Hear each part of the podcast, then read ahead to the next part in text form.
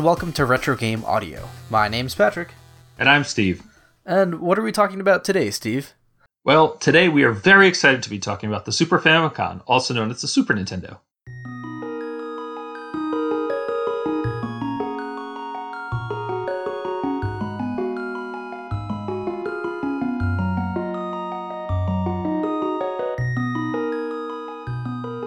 So the Super Nintendo is a legendary system, and it's actually kind of hard to think of a way to introduce it because I think everyone knows what it is already. Uh, Steve, did you have a Super Nintendo growing up? I did, yeah. Um, I actually had a Super Nintendo way before I had a Sega Genesis. Uh, even though I'm kind of like I, I kind of consider myself a Sega kid, but I mean, I yeah, I had a Super Nintendo. I loved that Super Nintendo. I actually like really stupid story, but uh, my parents wouldn't buy me one because I already had Nintendo. They didn't see the they didn't see the value in having two consoles, and I mean, I, I can totally understand that. Um, and so uh, they made me save up my allowance to buy it. Uh, and they used, I used to have to like clean this entire room and everything, and they paid me five dollars a week, uh, and until I saved up. You know, it came out in '91 or whatever, and I, I saved up until '93, and then finally bought it. Uh, I went into Toys R Us. I remember remember you used to go to Toys R Us and they used to give you those like little. You used to take the little slip. It was like a you had to go in the aisle and you get like that you get that yellow slip and then you bring it over to the retail person and then they they take you to the back room and they let you buy it or whatever.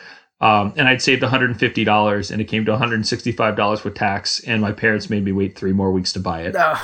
um, you know, teaching me a little bit about money. And then I majored in music, so I, I got I guess I didn't learn anything. Um, but no, and I mean I played the living daylights out of that. They actually had to like make rules about it because I was playing so much. I, I really, really loved my Super Nintendo. That's great. Uh, yeah, for me, the Super Nintendo is like the first console that I can remember being new. Hmm. Uh, you know, it was like the coolest, latest system that everyone loved, and you know, I'm just a little too young to remember it actually having launched. Uh, but I do remember like wanting to go to the game store just to play the Super Nintendo that was set up there. Um, and like for my childhood, like the whole point of the game store was to buy GI Joes and play Super Mario World, basically. Um, and it's funny you mentioned a five dollar weekly allowance or whatever. That was also my allowance. Um, but but there, I always did not have like the restraint to save up uh, that much money. I just spent it on like I said GI Joes or whatever. Um, so yeah, I, I never had a Super Nintendo growing up, but it was always like the system that I would want to play at friends' houses or whatever to play at the game store. Yeah, I mean, I, I just like I remember I would I would do that, and my parents would uh, like I didn't have a lot of games. I think I just had literally like Super Mario World and Super Mario Kart to start. My parents were, like balked at the prices for most of the games because Nintendo games were not cheap, but they were like cheaper. I guess they were looking at the Nintendo games and saying they were just as good or something like that. Hmm. Um, so I used to rent games all the time. I used to rent well, I used to rent, well, you know, in quotes, Final Fantasy three, Final Fantasy six.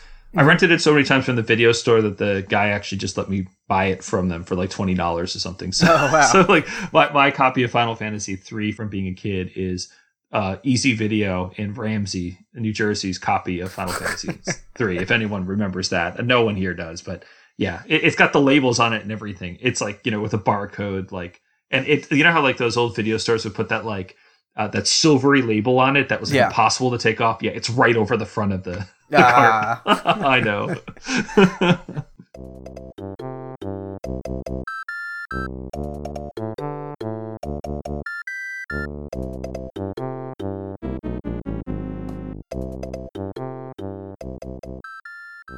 So before we do our usual breakdown of the audio, let's talk a little bit more about the history of this console.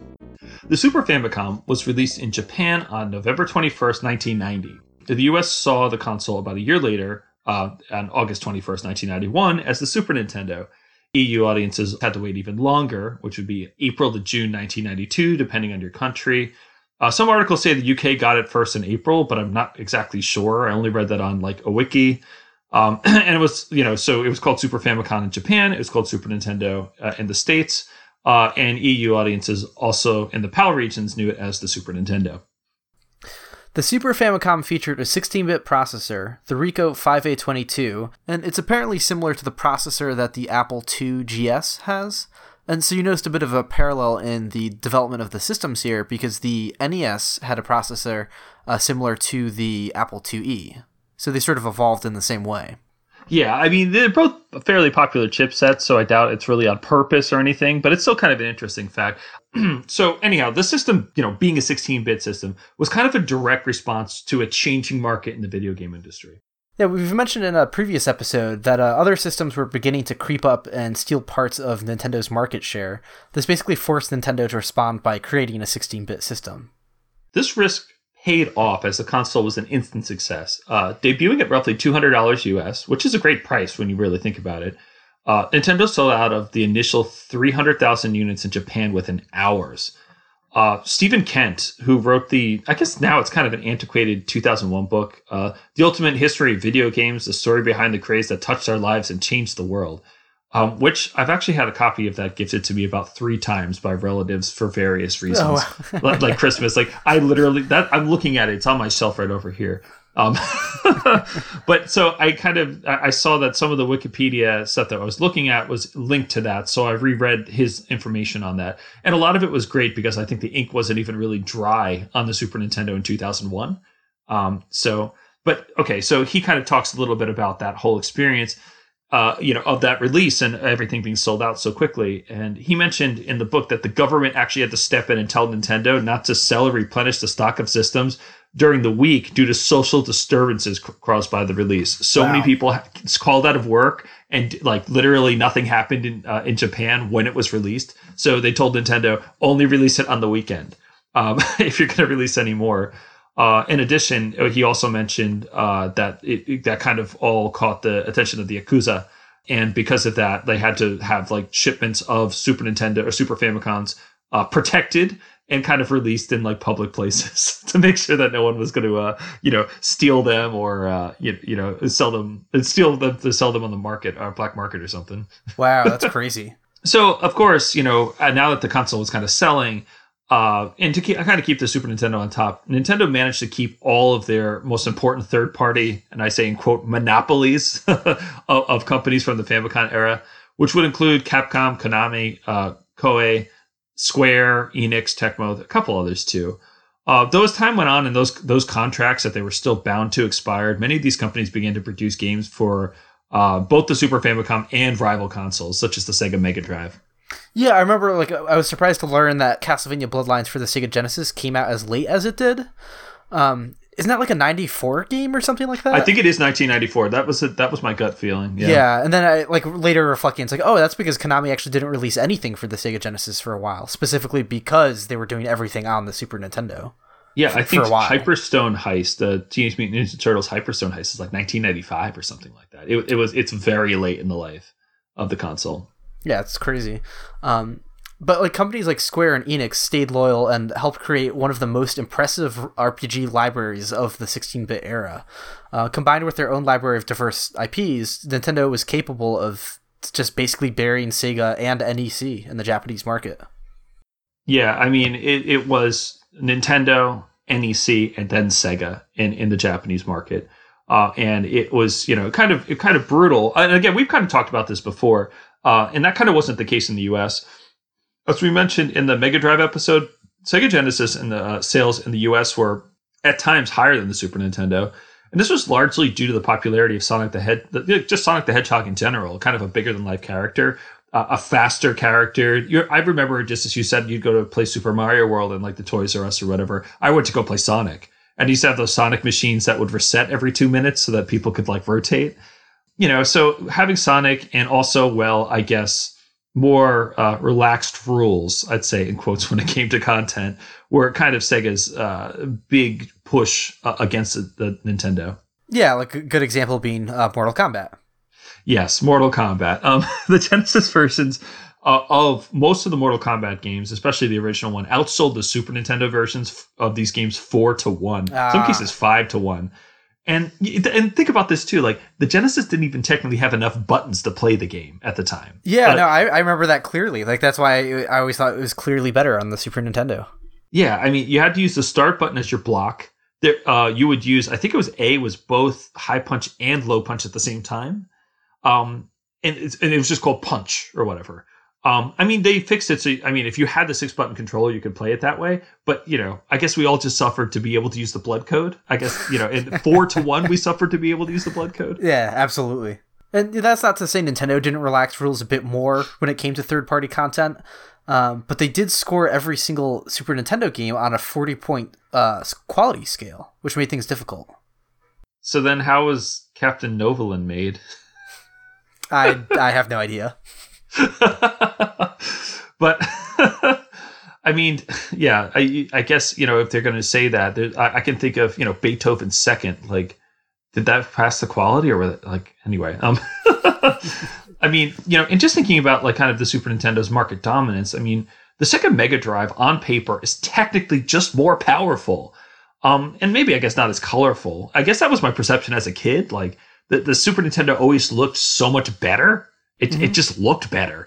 Yeah. Um, and you know, it, it, just seemed a great deal superior. And I guess if that could pass my eye test as a kid, uh, you know, just as a kid looking at the two side by side, I, I, guess many other people must have seen that too. You know, just uh, I'm a dumb kid, and I, I the two next to each other. Super Nintendo was just a brighter, more brilliant and colorful environment. You know. Well, and, and like the f- original Famicom, the Super Nintendo actually allowed for like these car- these expansion chips in their cartridges, so that definitely helped with their graphics. Yeah, and, and so that kind of bridged the gap between uh, the, the Genesis and the Super Nintendo. You know, there was quite a few. There's the DSP series, I think DSP one through four.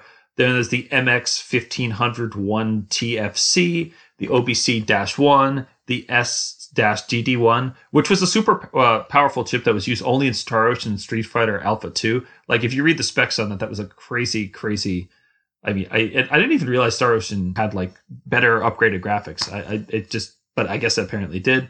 They also had the SA1, which was the Super Accelerator chip one that was used in the Super Mario RPG, which was basically another 65C816 on cart, uh, which is basically similar to the processor, but it was at 10.74 megahertz instead of the 3.58 megahertz of the 5A22. So it's kind of like a processor replacement, uh, like uh, from what I was reading. And you know, feel free to correct me here. I'm just this is my basic understanding. In a super, when you're playing Super Mario RPG, it can either send commands to the cart to be processed, or it can use the internal processor of your system in tandem. So it can kind of like decide what it wants to do. But that's it's like crazy. It's like having a Super Nintendo on your cart. You know, thinking about it that way. That's crazy. Um, yeah. Uh, Capcom also produced the CX4, which uses Rockman X. Uh, there's also Super Game Boy, blah blah blah blah. I mean, I think that's most of them. There's just so many of them, and they they really that advantage and the fact that they could add extra like add extra depth to the colors was just huge. And there's also like the, the most memorable one, of course, the Super FX. Oh, mm-hmm. uh, using yeah. Star Fox, Super Mario World Two, etc. You know, it's uh, it's basically a massive graphics accelerator. It, it's interesting too because the release of that actually forced Sega to respond to that uh, and release their own kinds of like uh, chips that uh, were basically making Star Fox like graphics. Um, you know, to try to handle that, and you know, in a large part of that, I guess the 32x was part of that idea. The 32x being also something that kind of is a huge attachment with a bunch of you know extra power to it. But, um, I mean, and I guess you got to think about it this way too, and, and, and just kind of the the surprising success of everything. The system needed these chips to be as good as it was you know, like much like the Famicom needs the MMC and VRC6 series of onboard uh, chips uh, to really push some of the games over the top, the Super Nintendo relied heavily on cart-based chips. Basically, this was, and you know, of course, if you're relying on something kind of an additive process to this, it's going to be a pain point, and it was actually a major pain point for many developers. It, as it kind of restricted their own process and drove up cost. Yeah, I think the comparison is pretty apt there to how you know, like the MMC chips in the regular NES games. Like the earliest mm-hmm. NES games are pretty bare bones without the mm-hmm. extra mappers involved. So you know, like the Super Nintendo on its own, it's pretty impressive hardware, uh, but actually pretty slow and just not as powerful um, without these expansion chips. So yeah, like you, like you said, it's they've really relied on them. Um, so okay, let's kind of wrap this up at the end of the Super Nintendo, if you will. Uh, Super Nintendo was discontinued in the US in 1999, though the Super Famicom was still produced new up until 2003 in Japan. Wow. Which explains why you can find literally buckets of Super Famicoms just like at, at junk stores out there, like hard off. Uh, uh, I was talking with Trackman, and you know I was going to help him get a Super Famicom the last time I was out in Japan, and there was literally a bucket and i put them all on the floor and said which one do you want they were in varying degrees of yellow because they were all yellowing but they were like three 300 yen three dollars and, Wow. and like just a huge bucket. Like imagine one of those forty gallon tu- uh, like Rubbermaid containers full of Super Famicoms on the floor. Um, it's crazy. Uh, the Super Famicom uh, wound up as the best-selling console of the 16-bit era at around 50 million units sold, with about 23 million units sold in Japan and 18 million sold in the U.S. and you know the rest worldwide. Oddly, you know, this actually didn't really necessarily mirror the success of the Famicom, of which sold 62 million consoles and had about the same lifespan in terms of uh, releases and games, which about, you know, 10, 12 years. So, I mean, when you really think about the Famicom's success, like 62 million console units after kind of the console market died in 1983 is is really monumental. Like that uh, that the fact that like, you know, and I guess maybe they enjoyed less of a market share by competitors, um, but still just for that era and everything, it, it's it's just a huge number. Well, I mean, uh, like earlier you mentioned that your parents were reluctant to get a Super Nintendo because you already had a Nintendo. Uh, so I wonder if that could be part of it. If some people were kind of skipping out uh, on the 16-bit generation because everyone had an NES basically. I, for, I forget the stat, but it was some mind-boggling number. Like at one point, like one in four homes in the U.S. had an NES or something. It's crazy. Um, I, I might have that a little wrong, but I, it's not far off from that. And uh, you know, so that I could see that the the longevity of the NES, I think, you know, could explain why the Super Famicom sold a bit less. Yeah, it's interesting because like you think about kind of the uh, the console crash and like the video game crash in like you know 82, 83. and then you know the the Famicom was like the last thing standing after that. Um, and then you kind of have like home computing kind of rolling around at 1990, 91, 92. Um, and then the market becomes really tight with like the Genesis. So actually, you know, maybe I'm just thinking about this out loud, but maybe 50 million units is actually really great considering that it was up against like the Sega Genesis, which sold a lot of copies too, a lot a lot of consoles as well. Um, and the market was just kind of tighter. I don't know. I, I'm very I'd be very curious to see if anyone's ever actually analyzed those numbers to to see which is better based on the market. Um, you know, just stupid things we like to talk about on this podcast. But um, I'd, I'd be very curious to see which is actually more of an impressive number. So that about wraps up the history. Uh, now let's talk about the audio of the Super Nintendo.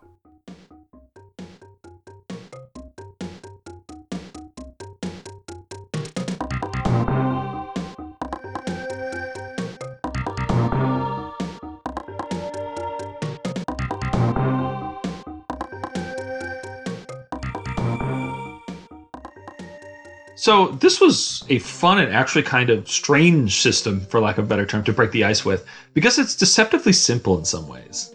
That's right. I feel like there's this sort of surface level to describing Super Nintendo audio, um, where we can say that it offers eight channels of 16-bit sample playback, you know, and that's capable stereo sound, and I mean, like that's kind of it, right? Like, what else is there? Uh, so when you compare that to something like the NES, where most of the different sound channels pl- play a different role and have different parameters, is this, you get the initial impression that there's not as much to talk about with the Super Nintendo. At least that's how I felt. No, no, I agree, and I think that one reason that I've really never, in my own life, looked into the Super Nintendo audio is just I just I just assumed it was like as you said, simple. Like, oh, it's eight eight sample channels. Okay, cool, done. Like, you know, that that doesn't sound any different than eight channels of MIDI to me in a lot of ways. You know what I mean? kind of.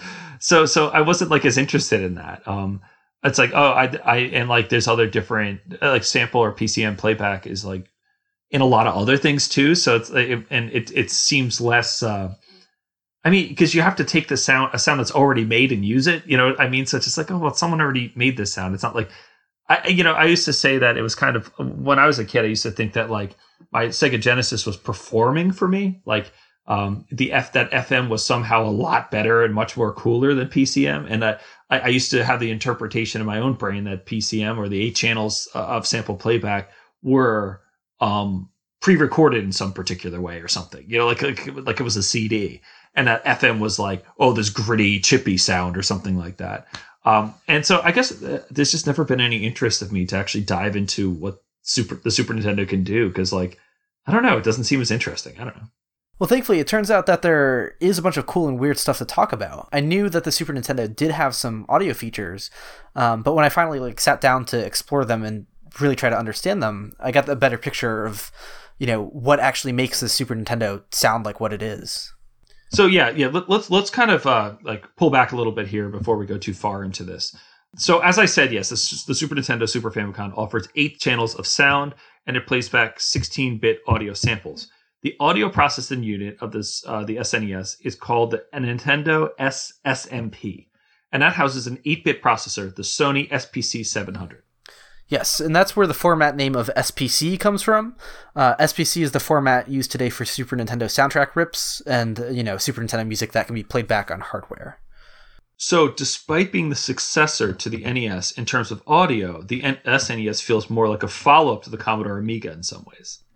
Yeah, the Amiga had four sound channels for playing back 8 bit samples, so generally speaking, the Super Nintendo does feel a lot like an Amiga, just with more channels and higher quality samples. But one of the things that made it more advanced was that you could apply volume envelopes to your samples on the SNES, right? Yeah, and things already get strange here because there's more than one kind of envelope that you can apply. The first kind is ADSR. Uh, that's essentially just your typical attack, decay, sustain, release envelope. Um, there's a fantastic program for playing around with Super Nintendo samples and envelopes. Uh, it's called SNES GSS. I highly recommend downloading it uh, if this is something you're interested in, um, because it actually visualizes the waveform with the ADSR drawn over it. Oh, that's pretty cool. Yeah, so just as a quick example, uh, here's the same sample with a couple different envelopes on it, uh, showing how you can sculpt the same source audio in different ways.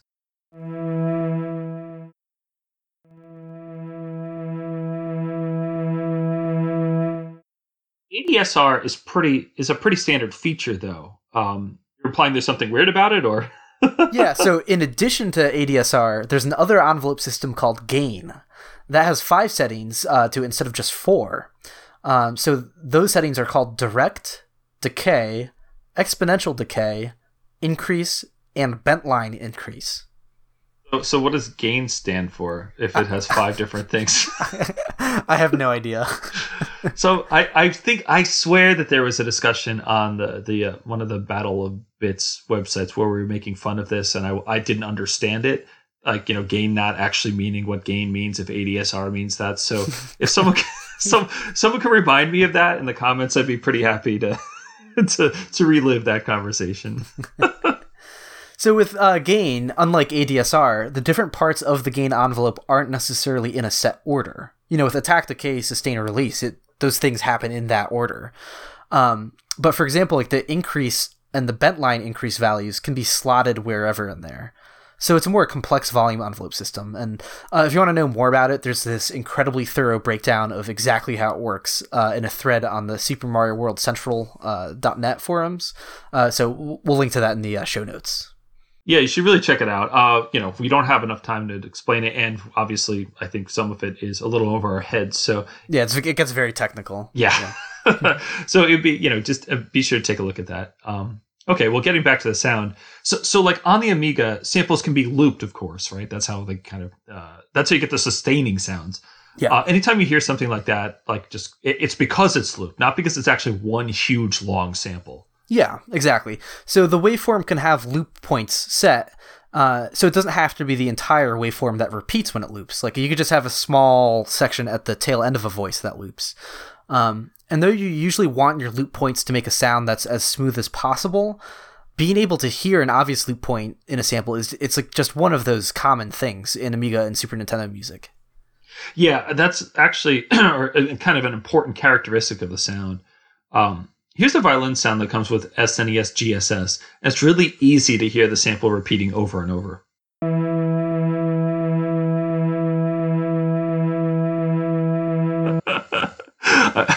It always reminds me like Final Fantasy VI had those strings, and you could just hear the string looping point, and it wouldn't oh, necessarily yeah. be in time. And yeah. it just, just it felt like it was pulsing. It drove me crazy.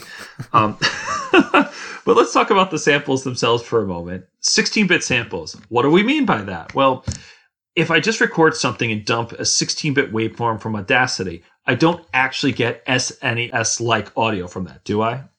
That's right. There's more to it, of course. Uh, the samples are compressed using something called bit rate reduction, also known as BRR, uh, which is a form of ADPCM. And it wasn't only used for the Super Nintendo, it was also used for the original PlayStation and the Philips CDI. Hmm. All three of these consoles have something in common, um, but that's another episode. Sure. Um, and so, what kind of sound quality do we actually wind up with? So the Super Nintendo can handle samples of 32 kilohertz, but it wasn't uncommon for them to be downsampled to varying degrees, which would save a lot of space. To start with, here's a source sample of a synth drum sound at 32 kilohertz. Uh, this is just source audio; it's not Super Nintendo. Um, but then it's followed up by its Super Nintendo bitrate reduced version, also at 32 kilohertz, and then it's followed again by downsampled versions at 16 kilohertz and again at 8 kilohertz. Wow, that's actually pretty solid. It's not really until you hear the the final version, um, uh, the eight kilohertz version, where it, it really starts to degrade, but it still sounds really good uh, Yeah. by comparison. Um, and the, the, that eight kilohertz version of that sample was some somewhere around five percent the size of the original sample. Uh, so between the compression, the BRR, and downsampling, you can save a lot of space. It's something I've always wanted to know about, like how they could actually put these samples into the small carts or whatever. And it's pretty cool that like they had this whole process uh, here, and that it actually sounds really good, even with all that compression. Absolutely. Uh, so we have some research notes here on Super Nintendo audio from Shannon Mason that I'd like to reference here. Um, thanks to Jean-Marc Giffen for sending this uh, to us. Uh, she's a composer enthusiast of the Super Nintendo sound, and she has some commentary regarding samples that answers some questions that I had. So um, she points out that Super Nintendo samples tend to range from about 200 milliseconds to just over one second in length Jeez, yeah, um, with the bottom to middle range being far more common. So, you know, those one second long samples are, are not common at all. Um, she also says that some have almost obscenely short loops that last only a few milliseconds. And some of the simpler sounds are so short that they just sound like a click if you play them unlooped. wow. She also says, in quotes, even for percussive sounds with an initial attack and a quick fade out, such as xylophone, snare, drums, etc., it's common for only the attack to be sampled, followed by a very short looping section. The instrument's natural decay is then artificially recreated using an envelope. So, in other words, the tail end of a drum sound might just be the sample looping forever, but you're hearing it fade because the release value of the ADSR is telling it to do so. Yeah, exactly. So this all goes to show that they really tried to save space and make samples as small as they could. Yeah, and that's exactly what I was wondering about before. Like, I was curious if there was anything like a really long single sample in a game anywhere. Like, is there a 10 second long sample somewhere? Um, but, you know, knowing more about the limitations now, that's not a thing at all. There's also something else that goes into overall SNES sound. Aside from the bitrate reduction and downsampling, the SNES has a built-in Gaussian filter, which can't be disabled. According to the Battle of Bits page on SNES's audio format, uh, in quotes, the filter is in a place to keep highs and lows of samples in control. Um, though it's always on and can't be disabled normally, there is an SPC player that lets you disable it. So here's a segment from a Final Fantasy V track. Uh, first, you'll hear as it sounds normally in game, then again with the filter disabled. Uh, so you can hear how it's masking a lot of hiss and noise in the sound.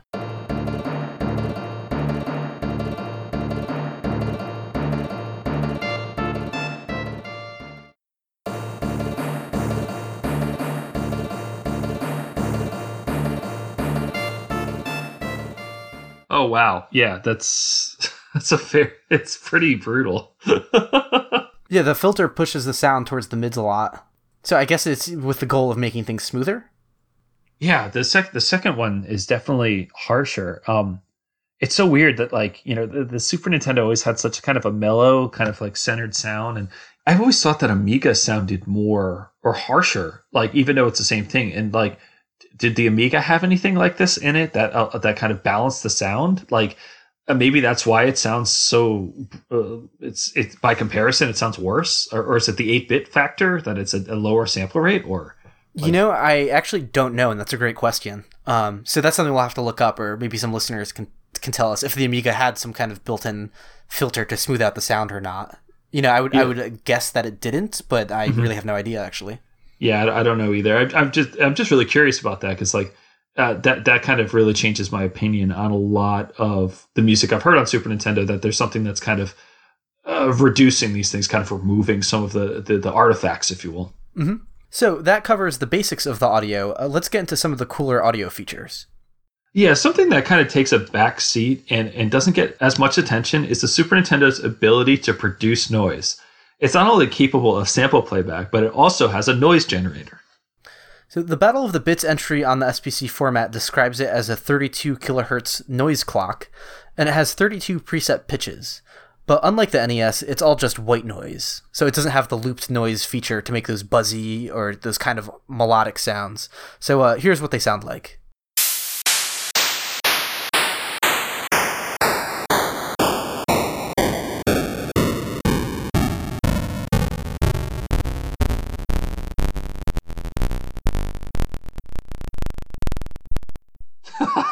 Oh man, those last couple ones at the end there. Yeah, the frequency is really low on the last few ones, so they're they're pretty much next to useless.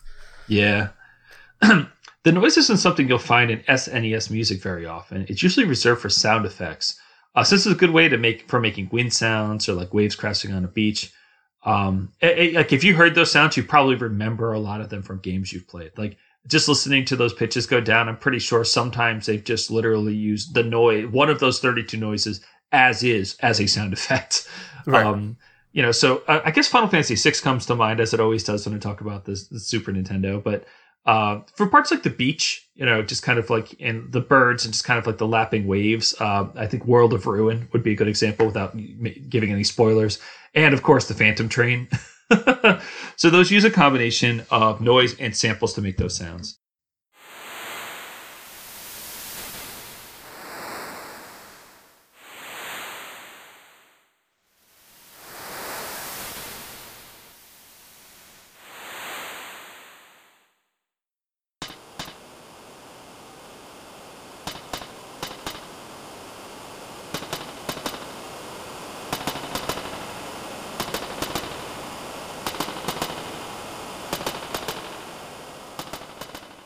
But it is possible to do NES like drums with the noise if you really wanted.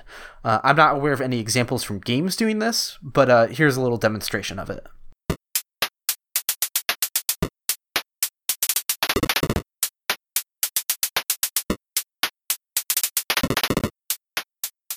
So, one weird limitation of noise is that while it can occur in multiple channels at a time, it doesn't seem to let you use more than one pitch at a time. So like if in the first channel you made a noise beat that's supposed to be an alternating bass drum and snare sound, and in a second channel you made a hi-hat sound that played in time with those other sounds, it's going to turn those other sounds into hi-hat sounds as well. It's like they're, oh. they're, yeah, they're going to lose what their pitch setting is. So uh, stacking noise in multiple channels doesn't seem to work very well on the Super Nintendo. Like you can kind of do it, but I don't think there's a point. Yeah, yeah, that actually makes a lot of sense. Uh, that's interesting, man. That's like kind of the lost uh, nuts and bolts for the system. Right. Um, and kind of speaking, it, kind of in similar terms, let's talk about echo and reverb, uh, which is kind of another interesting feature of the, the Super Nintendo. Uh, so the Super Nintendo had built-in effects for these. Uh, so there was no need to use like echo tricks like two-channel echo or single-channel echo that you'll find in, I guess, NES or in that case, like any kind of tracker-based music. Mm-hmm. Uh, how did these work, and what kind of parameters did they have? Well, before we break it down, let's listen to a quick example of it in music. Uh, here we have Spark Mandrill from Mega Man X. I was able to use a program to disable the echo so you can hear the original version of the track, followed by what it sounds like when you lose the echo effects. And I stitched them together to have them alternate every four measures. Yeah, so what you're about to hear is four measures of the original version, followed by four measures of the echo shut off, and then that repeats.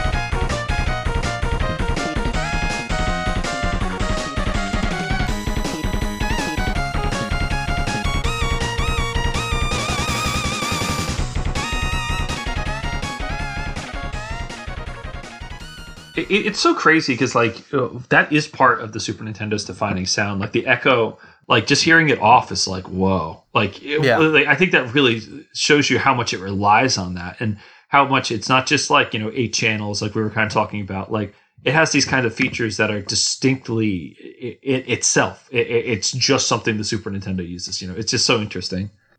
Uh, so there's another good example we can use from Chrono Trigger. Uh, there's that opening track with that ticking clock sound. Um, You can hear what it sounds like before and after uh, you remove the echo.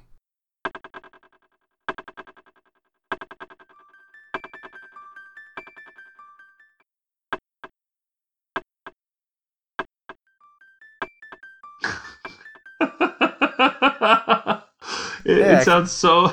It sounds so, bad without it. I know, I know. It's so crazy because, like, when you think of that in real like music, like, how would I do that if I was using, you know, FamiTracker? That would be like four or five channels of like, you know, just trying to create that extra, the extra uh, echo effect on there.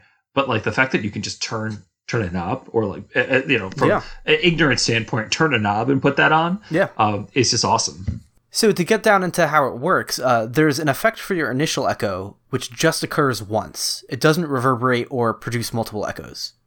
So it's just your starting note and one single repeat of it. Yeah, and so you have parameters for changing how far apart that echo happens. Uh, there are 16 options, with zero being the note doesn't echo at all. Actually, it just doubles up on top of itself. Uh, and then every option after that adds 16 milliseconds of delay, uh, capping at 240 milliseconds, being your you know biggest option.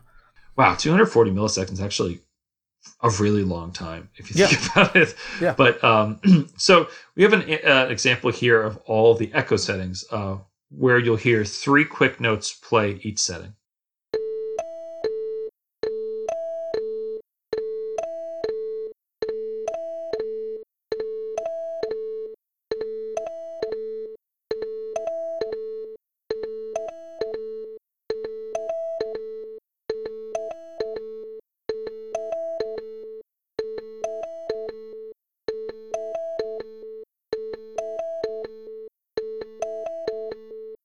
So the uh, SPC 700 has a 64 kilobyte RAM limit that needs to house everything relating to the audio, um, and the echo effect can actually be very taxing on this. So every increase in size of the echo requires another two kilobytes, meaning the maximum amount that gets you that 240 second millisecond delay that requires 30 kilobytes. So as the Battle of the Bits page points out, like that would take up almost half of your resources, like eating up space that you need for samples and song data. Yeah, so I guess as a result, you probably don't see the biggest echo effects used very frequently. Yeah, I'd be interested to see if any games uh, use the biggest one at all, actually. Um, so to make these demos, and I'll talk about it a little bit more later, but I was using a program that's a tool for hacking Super Mario World. So I was basically adding these demos as another track to the Super Mario World soundtrack, and the echo effect worked up until that very last one. So getting ec- echo number 15 set things so far over the edge that I had to delete a bunch of other music data. Like I had to gut a bunch of songs and sound effects just to fit it. So whereas nothing, you didn't actually have to delete anything to pull off uh, echo number 14. Right. So like the second biggest one fit no problem. The last one required me to d- delete a whole bunch of stuff. Yeah, I can see how that's not going to be common at all in SNES music. Right. and and on top of that, I mean it's un- especially unnecessary when you consider that choosing the biggest echo setting isn't even really what you're looking for uh, if you're trying to make like a big reverberous kind of sound. yeah. Um, that's because there's a secondary effect known as feedback, uh, sometimes referred to as reverb. ah, so so this is what stacks up more versions of the echo, so it doesn't happen just once, basically. Yeah. And so this isn't something where we can realistically demonstrate all the examples, you know, because it's not just 16. There's something like 127 options, um, you know, not counting this other secondary effect we'll talk about in a second. Um, so here's just a few examples of feedback ranging from low to high amounts of it. And this is using a mid sized uh, echo effect to start with.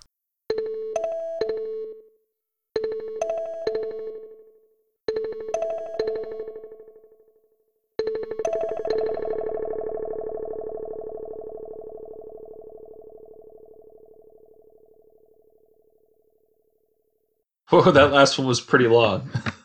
yeah, actually, if you put it at the max value, uh, it'll last forever. Oh, how useful. Uh, so something we haven't really talked about yet is the panning. Right, like so, panning on the Super Nintendo works by giving you two volume sliders for each side of the audio. Uh, so that means you're not just picking from discrete options like left, right, or center, like a hard pan sound, which is what I think the Amiga is stuck with. And also it also doesn't work as like a ratio. You know, I've seen some panning things be like 40% right and 60% left, like a mm-hmm. tug of war. Um, but it, it's not like that. It's just you just set your volume for each side independently. So I guess you have a lot of freedom with panning then. Yeah, and you know, I'm bringing that up now because the echo effects themselves can even have their own panning, um, different from the panning settings of the original sample or note that they're based on. Wow, there's so many options. That's really cool, though. Yeah, and it does have somewhat of a limitation, and you know, someone could correct me if I'm wrong, but I don't think it lets you pan the echo to somewhere where the starting note doesn't already have some volume. Mm-hmm. Like in other words, if your starting note is hard pan to the left, you can't hard pan its echo to the right. You know, because the right side is already at zero, so it doesn't have anything to work with. Uh, you know, that's how that works. I'm pretty sure. Yeah, that would make sense. Um, but you can pick and choose the level of the echo individually on the left and right side, you know, as long as there's something there to begin with. So, so you can have a starting note that's dead in the center, um, but its echo could be entirely just on the right side if you wanted. Here's an example of that. So, where does the option referred to as surround sound fit into this? I've seen that mentioned a couple places, but with only a left and right output, the SNES can only do stereo sound. Yeah, so there's a feature referred to as surround sound, but that's just the name for a neat trick that helps give the Super Nintendo a bigger sound with its panning. Like you said, of course, it's just you know stereo. Yeah, right. Yeah. Um, but to give the space more sound, uh, so the trick they use is pretty cool. You can invert the waveform using the surround sound feature. The idea is that when you invert a waveform, uh, it's you know at a cursory glance the in- inverted waveform sounds identical to the original sample right? Like you can't really tell a difference. Mm-hmm. um, but because it is slightly different than the original when you play them both simultaneously with like the original pan to one side and the inverted on the other side it manages to strengthen the panning effect by making them feel a bit more distinct. So that's interesting. So anywhere you can set a value for panning the surround sound feature could be used i guess. Yeah. Yeah. So you can set up an entire channel to be that way or you can mm-hmm. also just do it on the echo effect if you want it. because like just oh. before as we mentioned that since the echo can be panned you can have like the normal core starting sound not have surround sound but its echo could have it um, so here's a before and after example of it just on an echo um, the second one has surround sound and feels a bit more spacious uh, despite the echo and feedback values being identical otherwise so again you'll hear one without the effect and one with the effect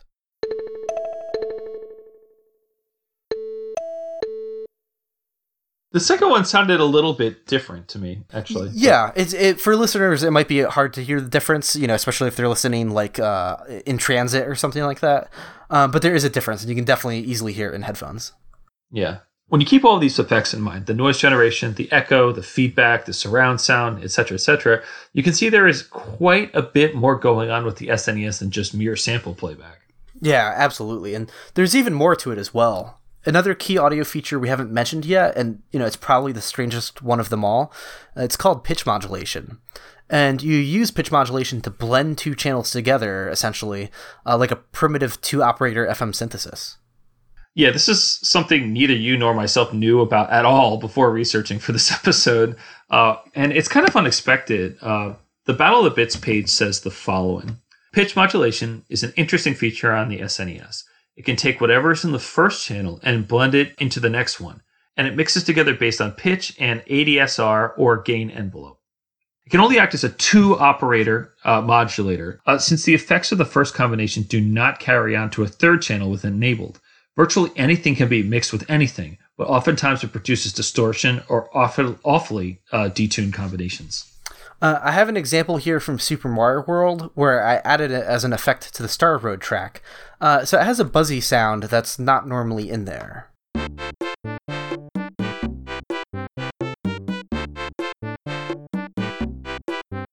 So, you know, that probably just sounded a little distorted to listeners, but uh, here's what the pitch modulated voice sounds like by itself.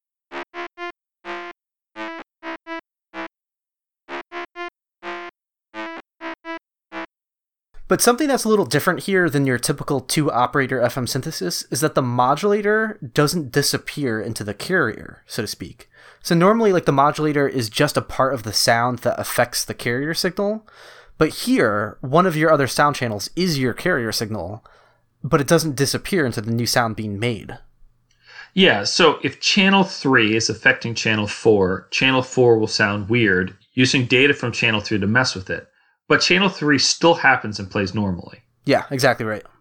And so Hun Retro Geek pointed out that this effect reminds him of the TurboGrafx, which can also use the frequency of one channel to modulate the other, um, which is actually interesting. Uh, I think Mask allows you to do that uh, through channel one and two. Um, and it's also like the FM or you know the kind of primitive FM modulation for the uh, Famicom Disk System. Oh, that's pretty cool. You know, I actually I don't know much about the TurboGrafx yet, so that's good to know. So something I was wondering, where does this effect come up? Uh, you know, because I wasn't familiar with it at all. I didn't know of any examples off the top of my head.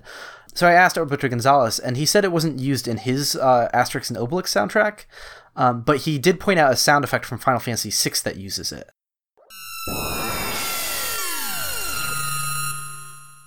But then I was also wondering if the effect was used in music anywhere, not just sound effects. Uh, then I was pointed in the direction of the Waterworld soundtrack by uh, Raymond Grody, uh, who also helped me prepare a lot of the previous audio examples using the uh, Super Mario World hacking tool. Just as a quick aside, I, uh, we were very surprised to find that Waterworld, of all things, has a great soundtrack.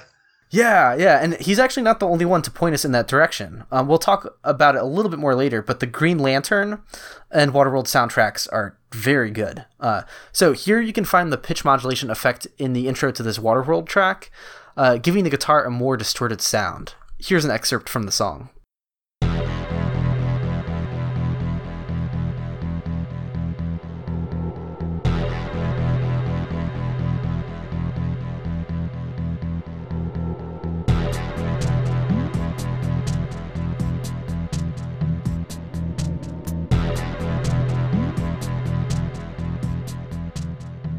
So here's the sound channel in question isolated that has the pitch modulation on it.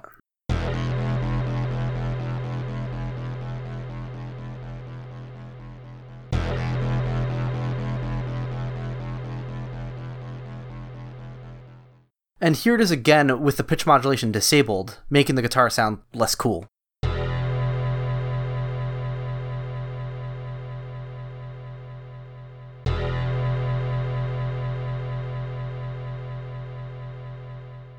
So that's just one example we came up with for this episode. Um, there's more in Green Lantern, uh, which is by the same sound team, but otherwise we're under the impression that it's not a common effect in music.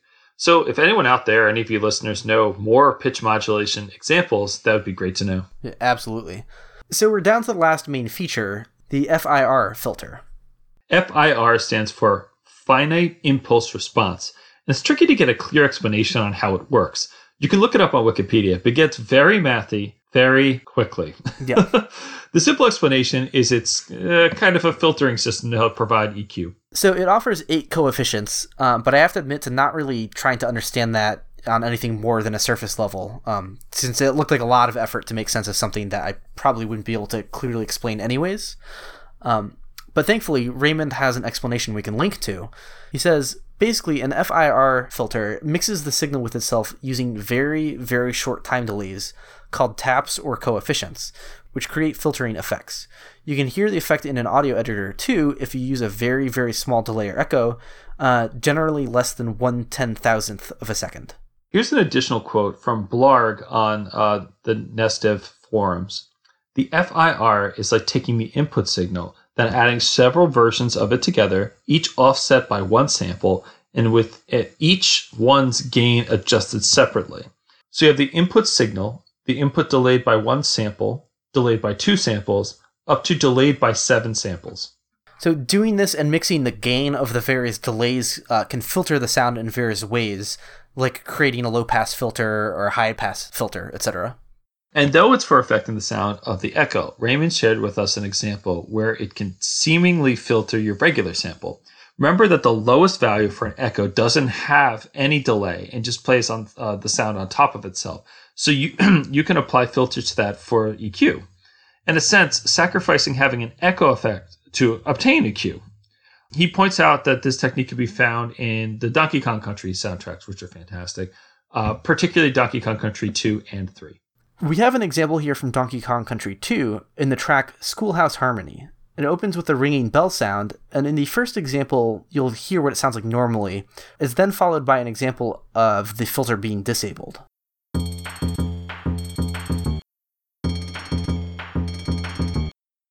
So that covers all the main audio features, but there's also a couple of other things worth mentioning. For one, uh, the SNES was capable of expansion chips, as we mentioned earlier. Like the original Famicom, an external audio source can be routed through it.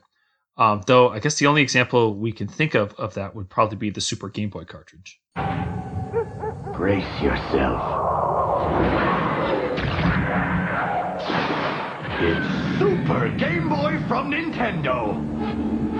Play your Game Boy games on the Super NES in living color. Even choose your own color combinations. Play all 350 Game Boy games. How does that strike you? Super Game Boy for the Super NES. Game Boy games in color, intense. So the way the Super Game Boy works is that the cartridge adapter itself is essentially a full-fledged Game Boy system, just minus the screen and buttons, really. Uh, yeah, you can think of it as like there's an actual Game Boy inside the thing. Right. Uh, the Super Nintendo is really only handling the controller inputs and additional coloring and menu effects. Otherwise, the Super Game Boy has its own CPU and outputs its own graphics and audio. The Super Nintendo is basically just routing those through to the TV. With a simple modification, you can literally add a headphone jack to the Super Game Boy cartridge if you if you wanted, basically, which helps illustrate how the audio does come directly from the cartridge adapter and not the SNES itself. So the Super Game Boy runs 2.4% faster than the original Game Boy, so music comes out a little higher pitched on it than it should. Uh, here's an example of the Operation C music sampled from the Super Game Boy, followed by the original Game Boy version.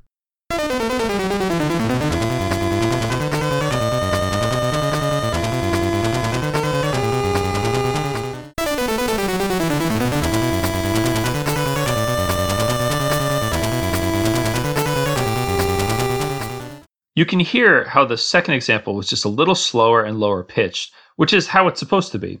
Though, if you had trouble catching it, both versions on top of each other will make these differences very clear, since it sounds horribly detuned and gets out of sync pretty quickly.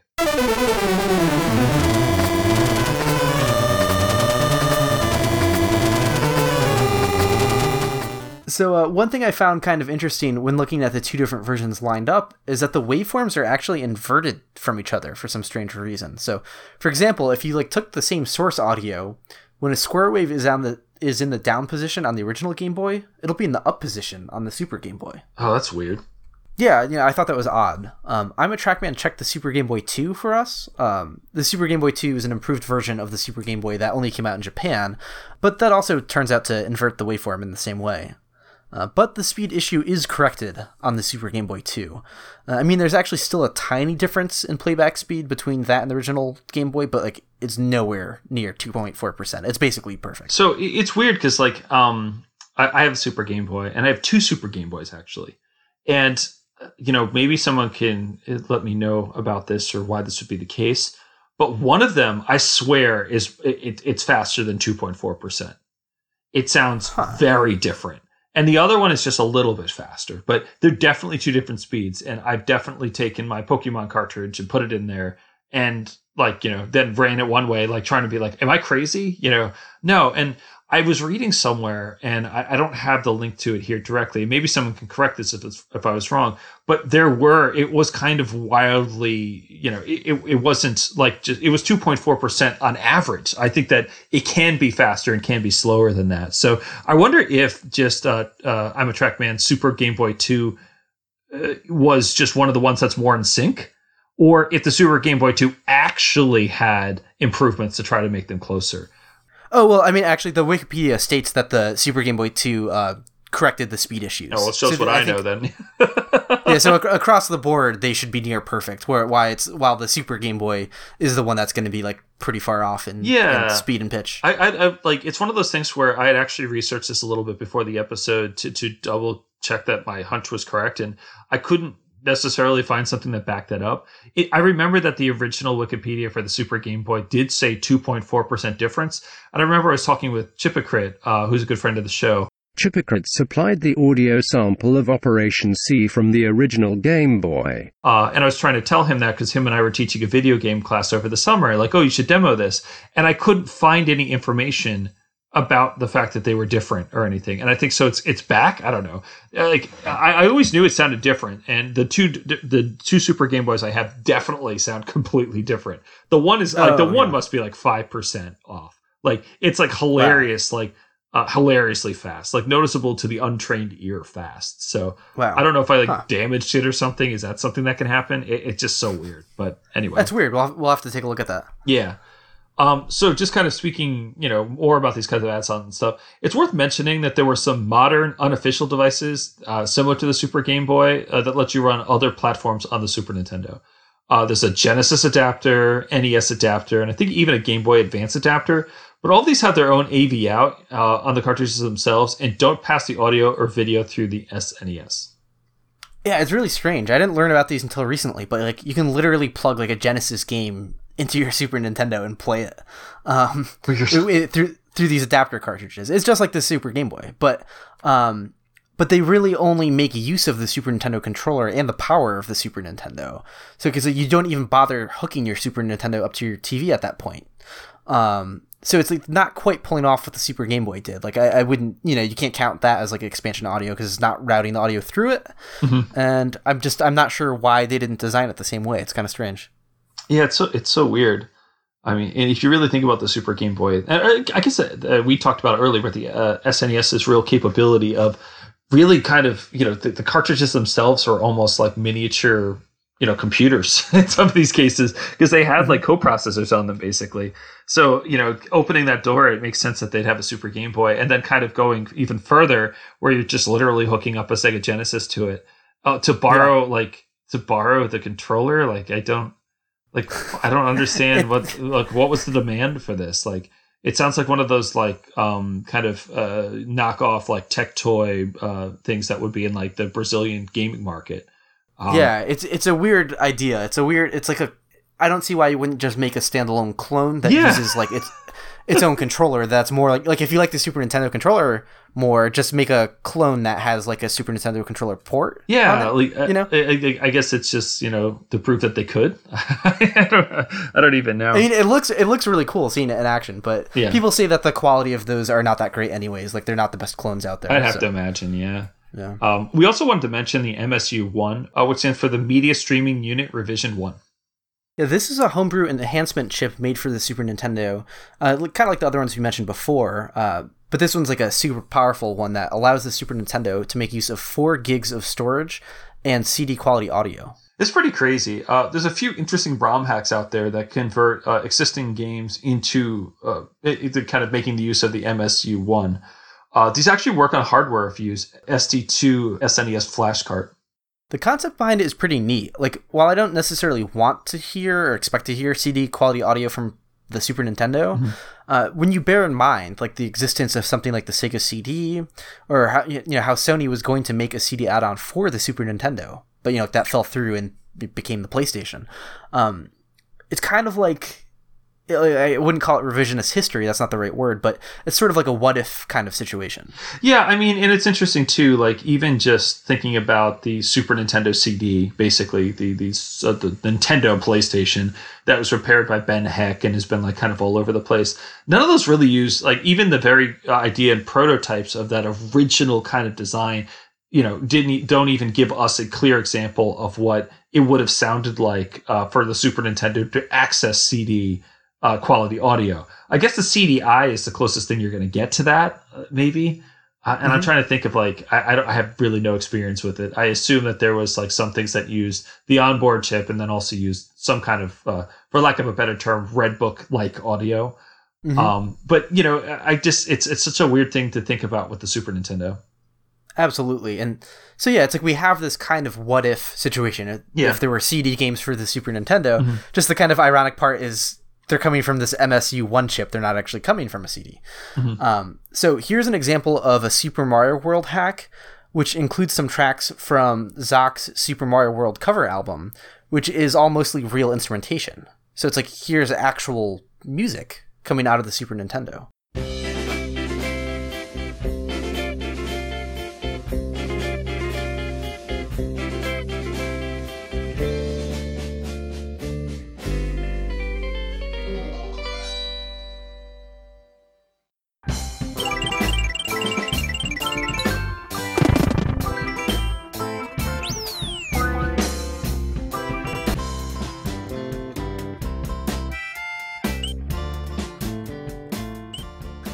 So weird. yeah, absolutely. I mean, it kind of breaks the it breaks the rules. I don't know. I mean, I I'm used to playing Sega CDs that had like kind of that. I mean, even think about like Symphony of the Night, like queued hmm. up tracks. I mean, so but it's just weird to think of Super Nintendo like having this. And like they didn't just do this. There's all kinds of other weird hacks out there. Like there's a link to the past with FMV cutscenes and an orchestral score. There's Super Metroid with an orchestral score. There's even a version of Mega Man X3 with music from the PS1 and Saturn versions put onto it.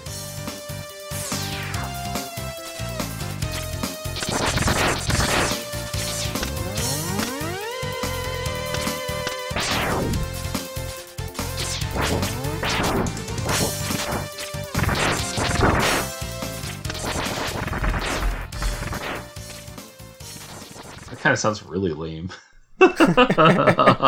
Well, that's funny because like that's kind of like the opposite of something that I've wanted to see from a potential Mega Man X3 mod or re-release. Because I liked how those later versions of X3 have those cutscenes added to them, um, but I prefer the music of the Super Nintendo version.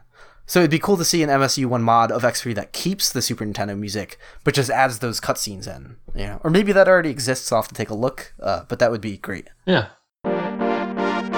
So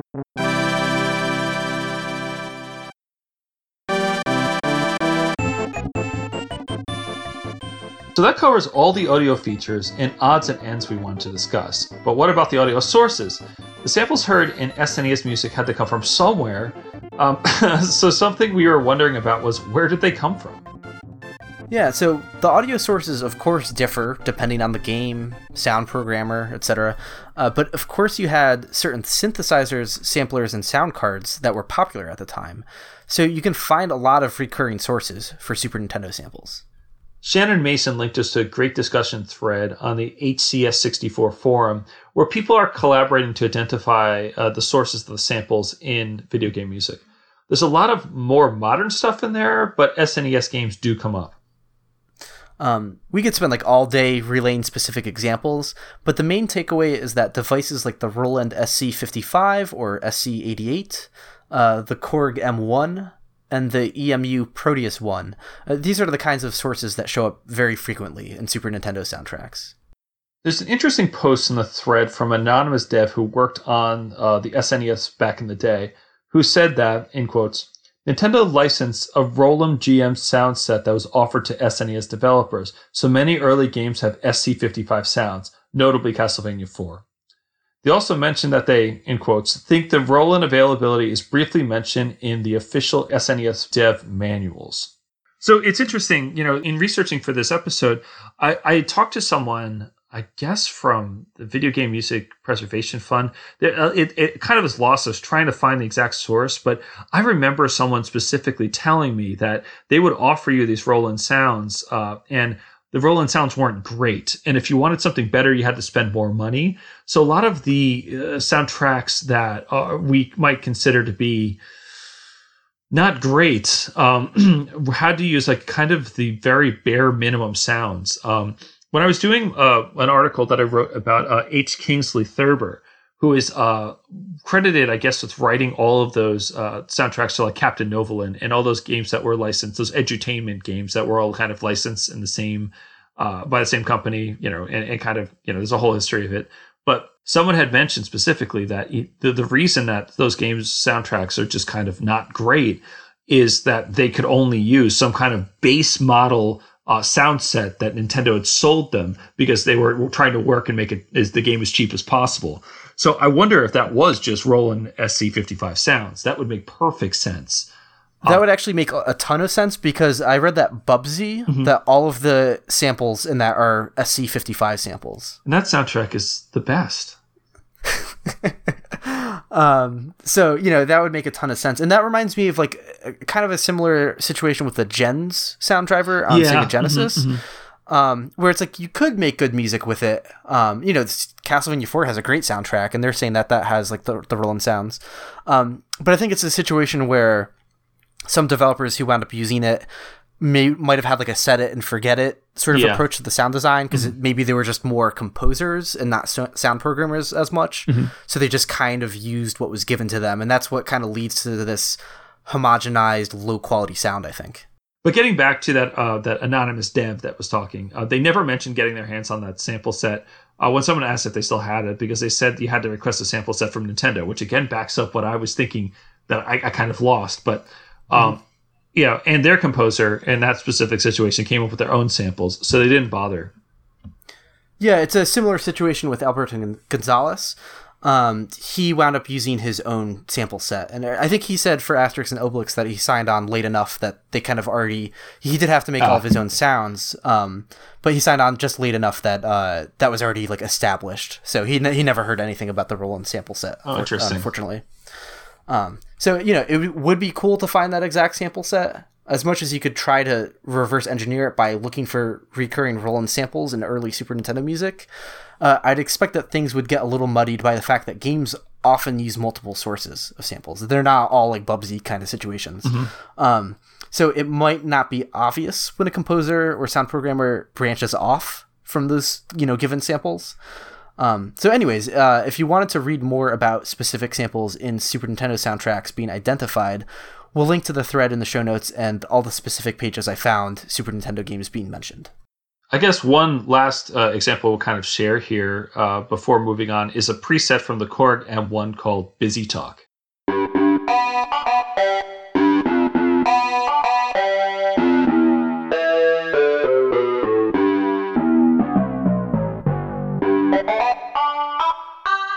And you might recognize that voice from the Lemmings soundtrack.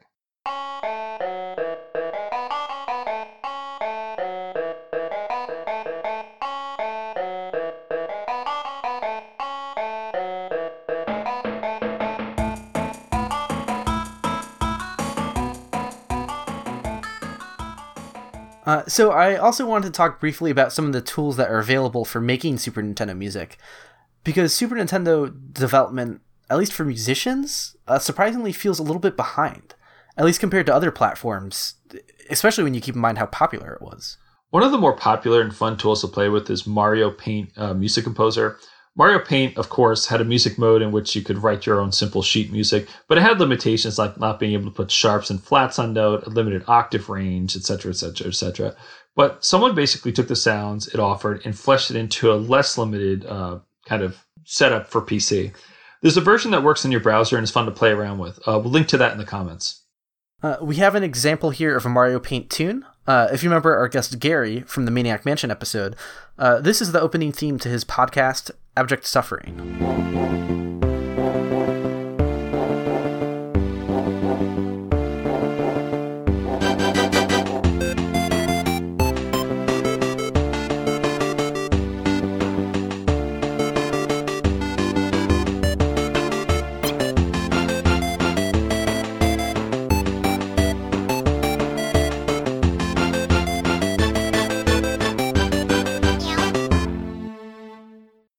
There's surprisingly like no trackers, I guess, or uh, that offer all of the audio features of the SNES. Right. You know, it's kind of bizarre.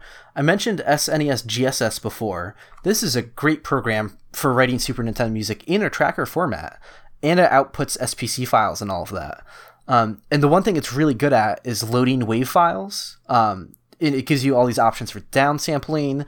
It lets you set like the ADSR. It visualizes the ADSR for you. Uh, lets you set loop points. It's really solid with all that stuff. But as far as I can tell, it doesn't let you do the noise, the echo, the feedback, the FIR filters. So, despite having a lot of work put into some great features and interface, it still feels like bare bones SNES audio, sample playback without all the cool stuff. Exactly. There's also tools for converting other file types into Super Nintendo music. For example, there are sample based trackers that aren't designed for the Super Nintendo, um, but as long as you stick to using only eight channels and meet some of the basic requirements, you can convert them into SPC files. Um, but once again, they don't seem to allow any of the effects. It's just rudimentary sample playback. I mean, like, it's cool that you can do that, but again, it still falls short of the kind of thing we'd hope to see for SNES music. Yeah, and like the first thing I wondered when downloading XM SNES, like that's the one for converting XM files to SPC, was like, could it do some of those things? And of course, of course, the README is titled. I'm not exaggerating. This is the actual file name of the README. It's "Hey dumbass, this is how you use this shit." .txt. That that sounds about right. Yeah. and the entire thing is, is is literally less than 20 words just saying how you input the file you want to like get the output that you need. So there's no clarification like on its limitations. And so I was naively thinking for a minute like, hey, you know, it could be possible for certain parameters from those programs to be used as an input for SNES specific effects during the conversion process. But like, nope, of course it doesn't do that. Uh, yeah, I, I, can't imagine that there'd be any way to do that. I mean, it's just kind of the wizardry of taking an XM file and making SPC is probably enough. yeah, you know, I like, mean, you're right, and like, I don't, I don't mean to come across as too negative. Like, I'm poo pooing on the efforts of the person who made it. Um, like, you know, it's definitely not fair to be demanding of a free tool that spits out Super Nintendo music. Like, that's awesome. Uh, and you know, I know people have used it and really appreciate it. But at the same time, I feel like it's a perfect example of the current state of making Super Nintendo music. It's kind of like all the cool audio features of the Super Nintendo are kind of barely acknowledged or recognized, and it's like I said before, it's just kind of bizarre. Yeah, and I think you know, just there's a couple roadblocks in, in, for this. I mean, in so much that like you and I to do this, uh, who are really interested in, in in our you know the stuff for the podcast, had to do extensive research to just find out what any of the stuff did. Yeah. Um, and I think that, that that's part of why it's not in these features. Like, I, I think it's just not either understood by people who are making the music. Like, I remember uh, thinking about uh, some of the SPC Echoes competitions. I think that not the last one that was on Battle of the Bits, but the one before that. Um, you know, people were kind of lighting up other people because they were using X uh, XM, you know, files that were they were making to SPC, and they had no echoes, and they were just like, well, this is a garbage SNES track because it has no echoes. Like, what did you do? you know, like like basically uh, the the community defining that having these features is something that is uh, paramount or, or, fundamental to the SNES's sound. Um, is something that's kind of new. I mean, where we've had years and years and years of the community, in quotes, policing what is good Game Boy music. Mm-hmm. Um, so it's just really young, and, it, and it's just kind of weird to sit down today and think that like I could just sit down and write Sega Game Gear music like right now. yeah, but really I, I, can't like you know like for for something that didn't sell that well that you know and I could just sit down and write it and, and play it right off my Sega Game Gear right now. I could go and just do it right now if I wanted to. yeah, it's like really weird that there's more roadblocks in place for making Super Nintendo music. And you know, I can't speak on the behalf of the history of Super Nintendo homebrew development. So, you know, I'm probably lacking some perspective, but uh, earlier, we referred to the audio as being deceptively simple, and I honestly think that's what's to blame here. Um, when you compare the Super Nintendo to something like the NES, where you have lots of particular waveforms, different sound channels with different sets of rules, and like, um, that's not something where you can really get away with leaving a bunch of stuff out. It's mm-hmm. that such a particular set of sounds that if you're trying to make NES like music, you might be attracted to actually just straight up using an NES for real. Um, yeah. But with the, with the Super Nintendo, like oh, you think of it as just eight channels, sixteen bit waveforms. Um, you're probably thinking at that point you can just use any sample based tracker, or mm-hmm. you can mm-hmm. use Super Nintendo samples in a modern, you know, digital audio workstation. Um, you know, which of course there's nothing wrong with that, but I think that's how we wound up in this situation where the audio features are just kind of brushed off to the side. Yeah, I mean, like when, when I use uh, uh when I make any Super Nintendo music, the very few times I've been asked, which thankfully there's only been a few times, um, I've just used uh, Super Audio Cart and just used the preset sounds there because like like and really thinking about that, how would that be any different? Um, you know, that's one of the the, the better SNES VSTs. Um, we were linked to the C700 by uh, Alberto Gonzalez and that does seem to offer all the bells and whistles. So that might be one of the better tools for making SNES sounds. We don't actually, we probably don't even need a real tracker because it is samples. If we're using all the limitations and we have something that like kind of takes the the actual audio's uh, abilities and kind of lets you mess with those parameters do we necessarily need it to play off the console because it's just a sample anyway you know what i mean like right. it's such a conundrum you know so one other uh, program to mention is AddmusicK, that's the Super Mario hacking tool that I mentioned earlier. Uh, it's MML, so you do everything in a text file. Um, something that was new to me, but didn't seem like it would be too complicated. But bearing in mind that the main idea behind the tool is to add new music to Super Mario World, it's kind of built around that. And I, you know, I needed help figuring out how to dump SPC files, so I felt like it was actually a bit more complicated than other MML in a way, just because of the other stuff attached to it. If that makes sense. Yeah, that actually sounds really complicated. yeah. Well, and to their credit, it has very thorough readmes. Um, but I think you can only make that kind of stuff so foolproof. And you know, I don't know what it is. It's just a personal thing. Like I'm terrible at reading any kind of technical explanation and making sense of it. So I was completely lost. Um, but Raymond Grody from the SMW Central forums was super generous and walked me through you know, walked me thoroughly through every question I had and provided some tools to make things easier. That's great. Yeah, I'm super thankful for that. But once again, it also kind of shows the weird state of Super Nintendo music. Like the fact that I just want to show what it sounds like when the echo goes through every setting or every pitch of noise. And it's like this was apparently the most appropriate program for the task. Yeah, I mean, like anytime I want to make a VRC uh, six track, I have to take my Castlevania or my Akumajou Densetsu uh, you know, uh, cartridge and reprogram it to play. You know, like I mean, that's that's basically what I'm saying. You know, right, right, like right. like what you what you did. Like you know, oh, I want to use this sound, so I have to re like basically insert my file into a game so it plays in the background. Um, you know, and like we really need, I guess, a, a FamiTracker equivalent or some kind of. You know, it doesn't even have to be FamiTracker format, but just some kind of tracker format for SNES music. Absolutely. And I do believe there's some stuff in the works. Uh, there's something called SNES Tracker in development.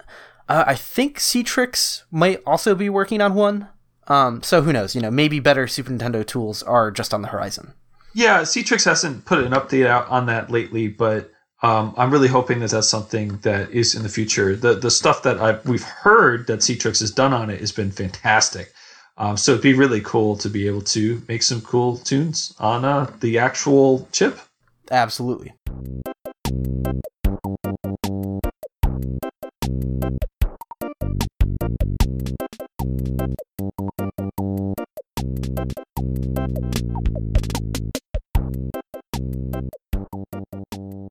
All right, so that was a rather lengthy explanation of everything. So let's talk about the music itself from the SNES. Yes, but one thing I want to quickly squeeze in here before we jump into the music sort of playlist thing we had in mind uh, is vocal samples.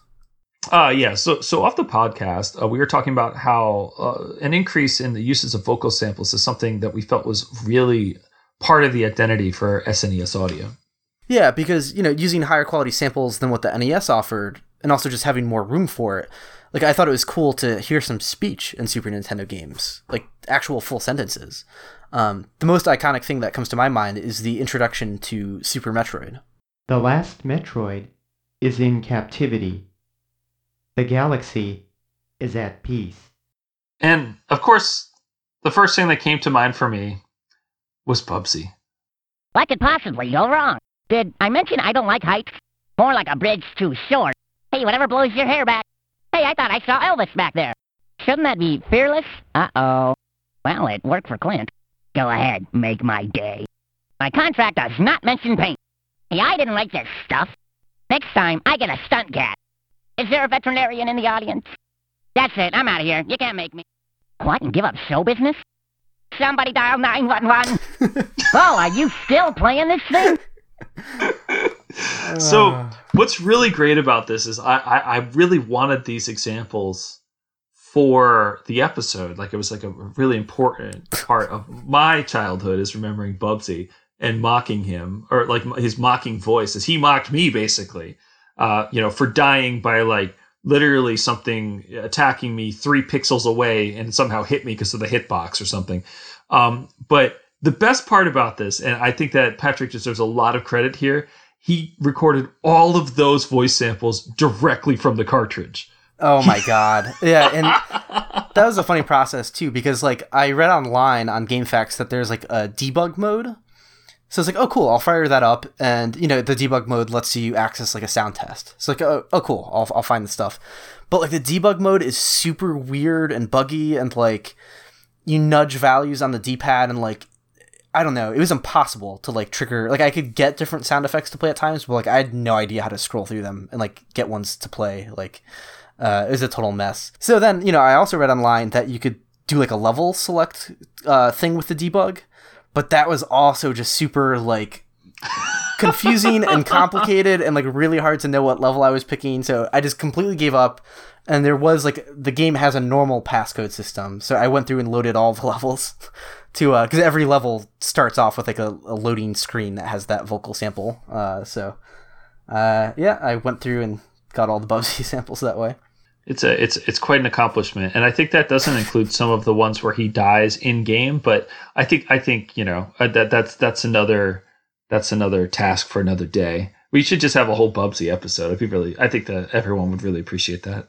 I think no one wanted to hear all of those Bubsy samples just now, and I think no one wants to ever hear them again in their life. So we're gonna play them again right now. Oh no, no, don't. What could possibly go wrong? Did I mention I don't like heights? More like a bridge too short. Hey, whatever blows your hair back. Hey, I thought I saw Elvis back there. Shouldn't that be fearless? Uh-oh.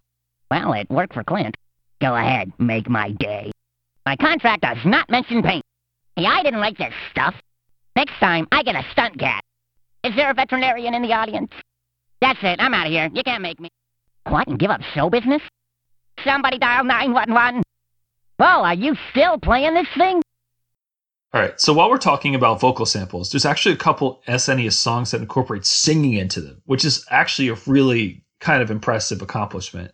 Um, here's a track called "Dreams Will Never Die" from Tales of Phantasia.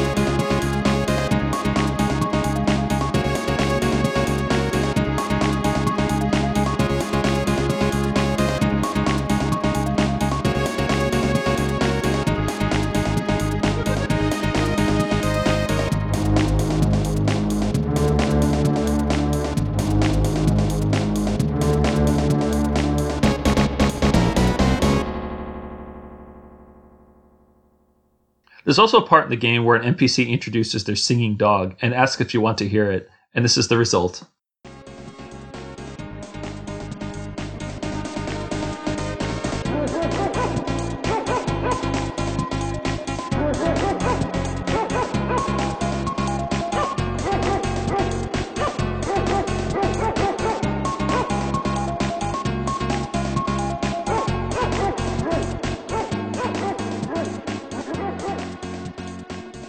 Something worth noting about both of these tracks is that they uh, there aren't any working SPC rips of them, which is unfortunately likely because the SPC format won't support them at all.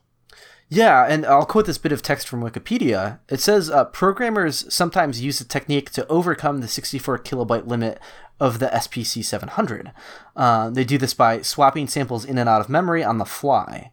The file format does not support sample swapping, and thus musical scores that use this trick will be played back incorrectly.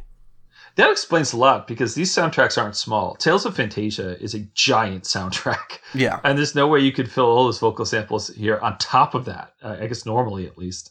Yeah, um, and we have another example from a game I'd never heard of before called Down the World Mervil's Ambition. And this is the introduction track.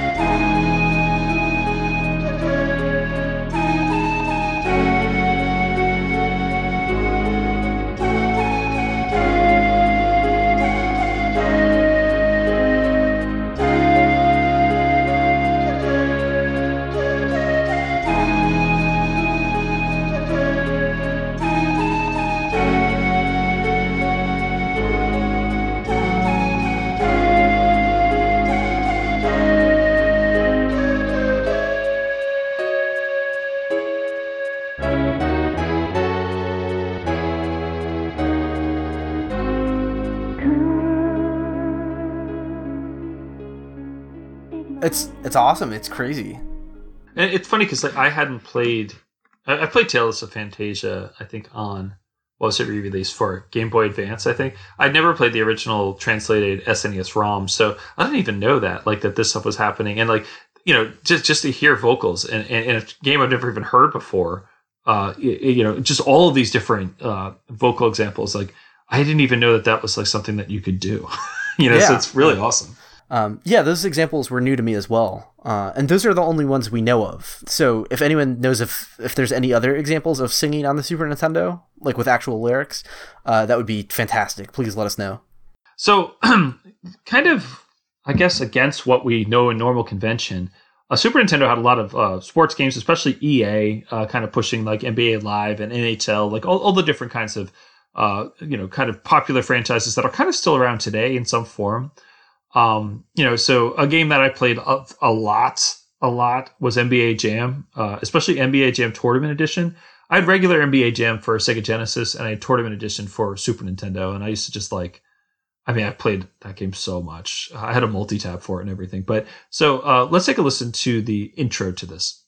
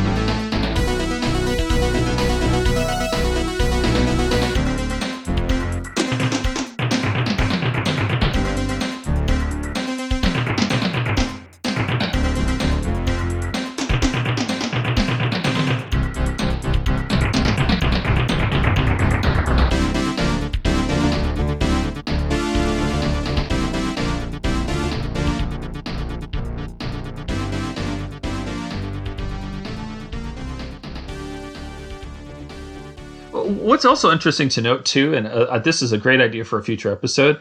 All the NBA Jam games had like different music, all of them, depending on every single console they were on. They didn't really they like reuse like the same kinds of themes, but they like someone redid the music, so it's kind of interesting.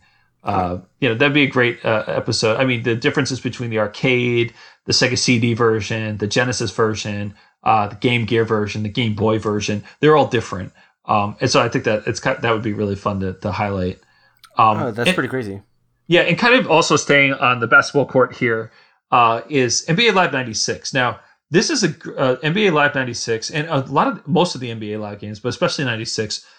This this is a great example of what you can do with sampling. There's some real good sample abuse here uh, in terms of just kind of making some drum stuff. So uh, let's take a listen to the intro to NBA Live '96. EA E Sports. It's in the game.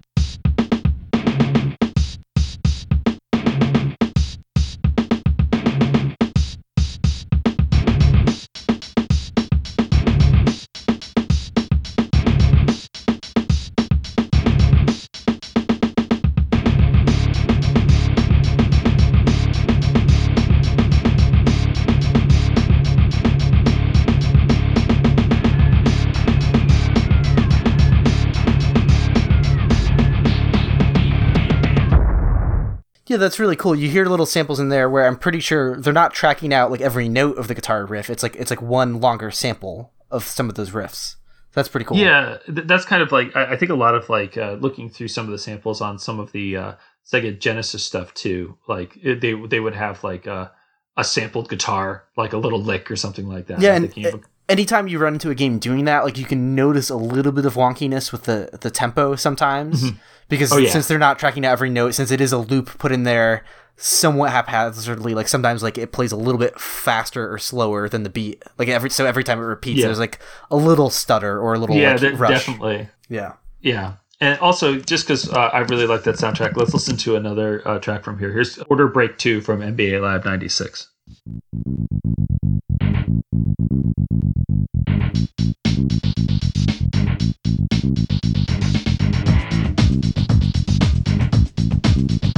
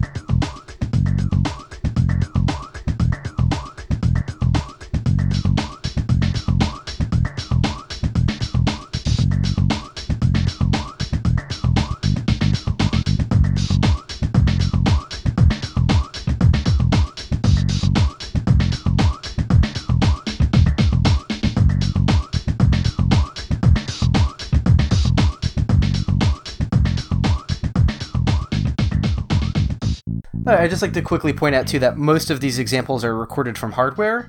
Um, so thanks, Steve. Uh, this track was titled Quarter Break Two, so I assumed the second break uh, would have that track. Uh, but I actually I had to play like a full game to, to, I'm so sorry. to get that. I, I, I set the shortest like timing interval, so it was really no problem. But it was it was funny. I saw the track title. I was like, okay, cool, I can get there. And then I was just like, you know, ten minutes into the game, I was like, damn it, why isn't this track played yet? It's really funny. So uh, something I want to play here is some music from Asterix and Obelix. I've already mentioned it a couple times in the episode. It's the one and only Super Nintendo soundtrack that Alberto Gonzalez did. Uh, it has some really great music in it, and it's just kind of a shame. Like I, I wish there was more Super Nintendo material from him. Um, let's listen to the Mountains track.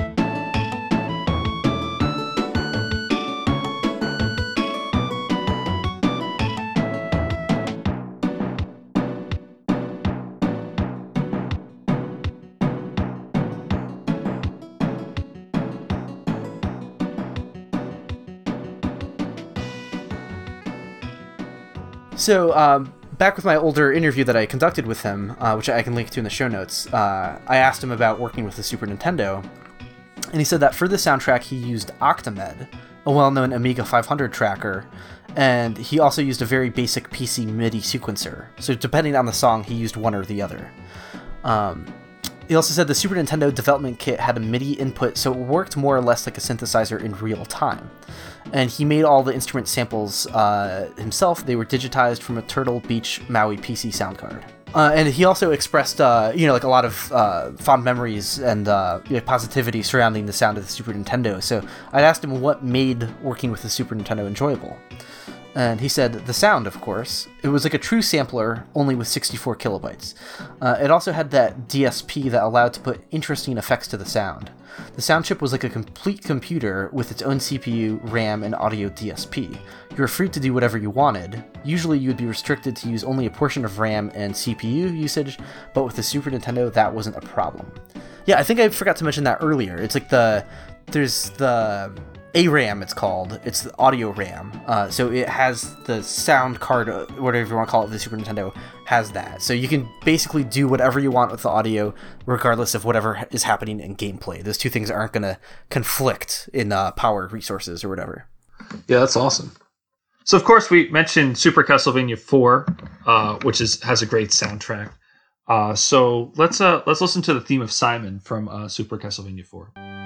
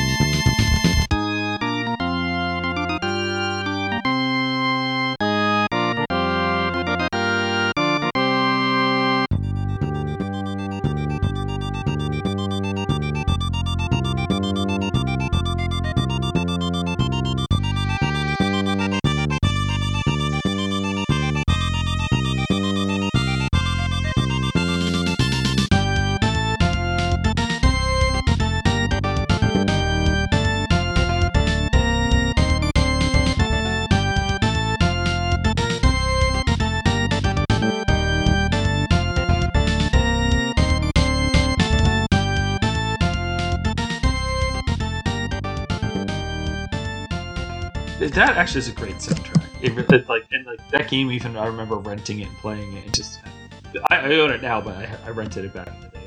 I just remember like it has like the atmosphere is kind of nice. Yeah. I imagine it's kind of like uh, what it must have felt like to play like the the X68K version of it, like kind of with that kind of feeling. You know? Th- that's what the soundtrack gets its praise for. Definitely the atmosphere. I mean, you compare it to like the NES soundtracks had to have these really, really strong, bright, catchy melodies. Castlevania 3 does have more ambient tracks, but those are kind of like my lesser favorite ones from Castlevania 3. Like all the slower, more ominous ones, I'm not quite as big fans of all of them. Um, and I think this is where uh, that sort of approach shines, as they do a really good job with those kind of uh, spookier, ominous tracks in Super Castlevania 4. Yeah. So speaking of one of those, uh, let's listen to uh, "Submerged City" from the Super Castlevania 4 soundtrack.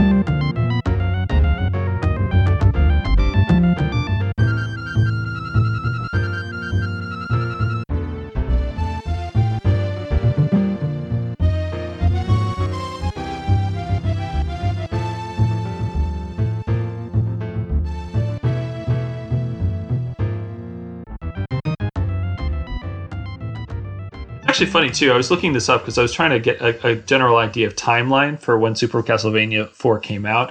It actually was released on October 31st, 1991. It's crazy. Halloween. That's awesome. Yeah. Um, and I guess one of uh, just kind of, I know that it's kind of not beloved, but there was also the uh, Castlevania Rondo of Blood that was released for Super Famicom and Super Nintendo called Dracula X. Uh, so let's listen to, uh, you know, I actually really like that game. I know that it's flawed. It's like in a lot of different ways, but I had a good time playing it. And I was uh, re- like really excited when I was in Tokyo last time. I was able to find a copy of it in a junk bin for like half the price of, or one third of the price of what it should be. I think I paid like thirty dollars for it. So, Oh wow. um, yeah, that's it was a pretty good find. Um, so let's just listen to Bloodlines from Dracula X.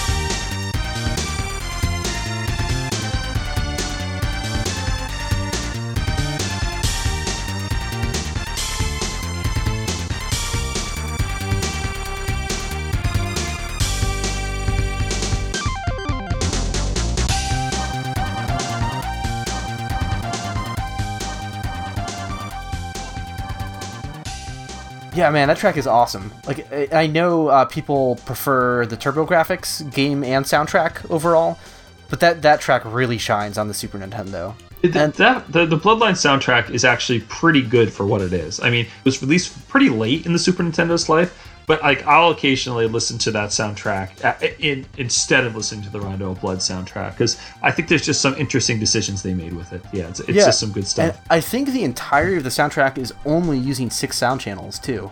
Um, you know, maybe not like title or menu music, but uh, that's actually fairly common in Super Nintendo music. I didn't mention that earlier. Um, a lot of gameplay segments will have two sound channels reserved for sound effects. So sometimes, you know, it's not uncommon to for all eight channels to not be used at once, and uh, I think that that's a thing in some Konami Super Nintendo music. So, like another example of that would be Legend of the Mystical Ninja. I'm pretty sure a lot of tracks in that soundtrack are just uh, six channels. So, oh, interesting. um, so before we mentioned the Green Lantern soundtrack, uh, this is actually an unreleased game. It never came out. If you're wondering why, you've probably never heard of that game. But it was the same team that did the Waterworld soundtrack, and actually, I believe some of the songs from the Waterworld soundtrack were scrapped tracks that were originally intended for the Green Lantern. Uh, But uh, the music in this is great, so uh, let's give it a listen.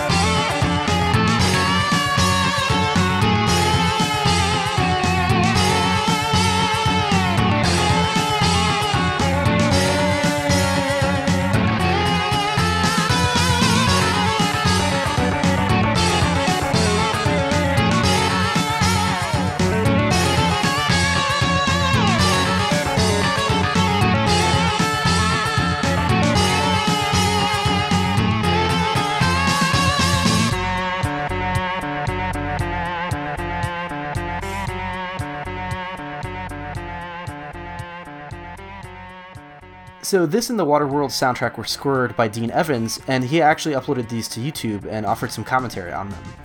Uh, and just to quickly paraphrase what he said, he said that they were originally offered these tools from Nintendo, but he found them kind of awkward to use. So they wound up just making their own program uh, called MEDIT, and uh, the PC editor was uh, programmed using Jonathan Dunn's Sound Driver because this is an Ocean game. Um, so it, uh, Jonathan Dunn, you know, he's on like the Ocean NES soundtracks for like Jurassic Park and stuff. So actually, o- Ocean is no stranger to really good music here. So I think before we express some surprise that like, oh, Waterworld has great music, um, but you know, knowing the people behind it now, it, it makes so much more sense. Yeah, absolutely. So he says, like, with that sound driver that they came up with, as opposed to using what Nintendo would have given them, uh, they were able to do a fair bit more with the Super Nintendo chip and include fancy effects and tricks in their music. You know, like the pitch modulation is one of them.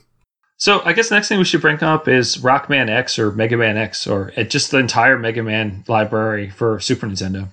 Yeah, actually, I'd like to start with Mega Man 7. Uh, Oh, actually, I completely forgot about that. Yeah. Mhm. Yeah, yeah. It's a game that like I was never actually that fond of its soundtrack.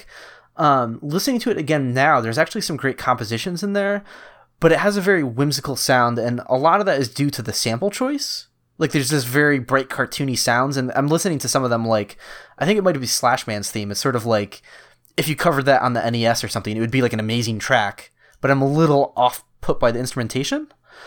Um, but you know the compositions are pretty solid actually, and there is one song that I think just sounds amazing. Uh, it's the Wily theme, and uh, so this is my favorite track from Mega Man Seven.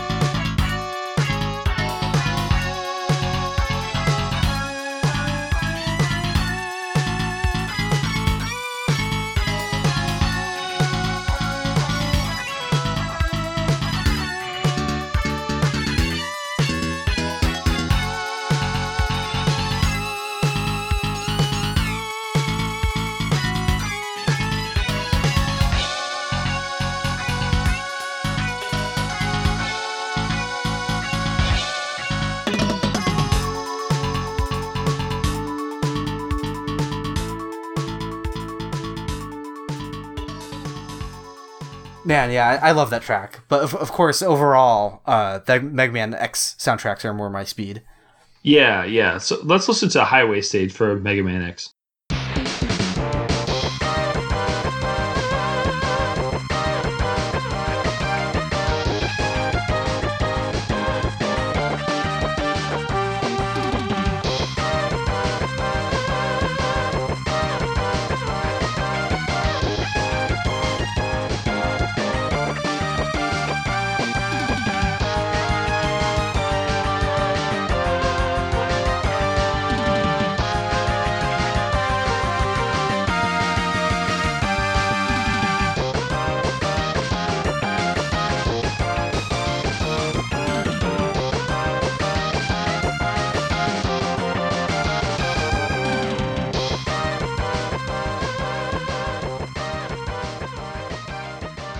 And Mega Man X2, of course, uh, there's a track in here I want to throw. Actually, it, it was something that I had already picked as like my choice for something to play. Um, but when we were talking before off podcast, you just said the same thing before I even got to mention it, and that's the uh, music to the Bubble Crab. Oh, uh, that's a, that's such a great track. Yeah, stage. yeah. Yeah, it's awesome.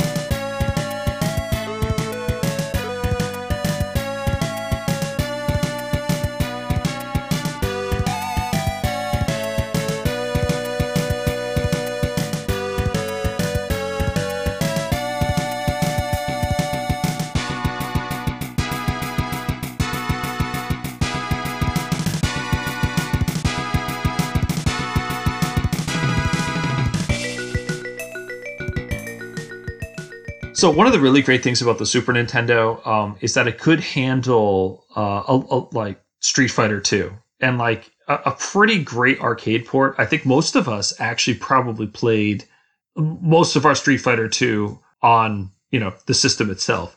Uh, the g- game came out as like 80 bucks too, like when it first came out, because it, it's like Oh, wow. really, it's huge.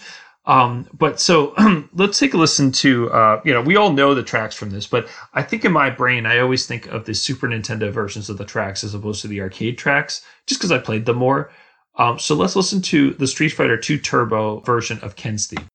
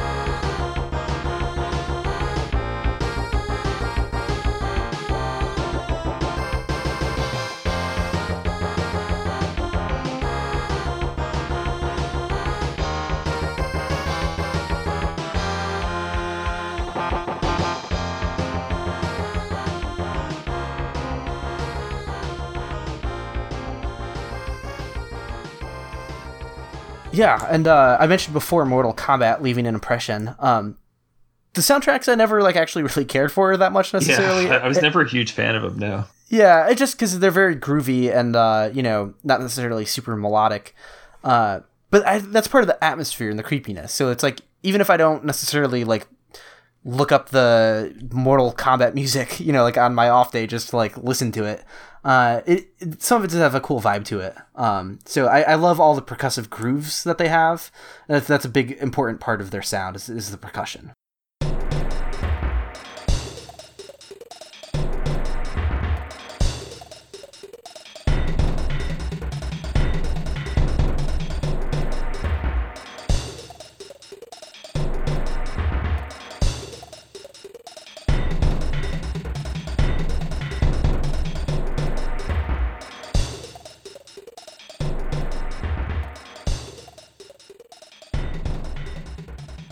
Actually really really like that track. Just the weird arrhythmic like beats sound like they're kind of out of time in weird places, uh, but it sounds intentional.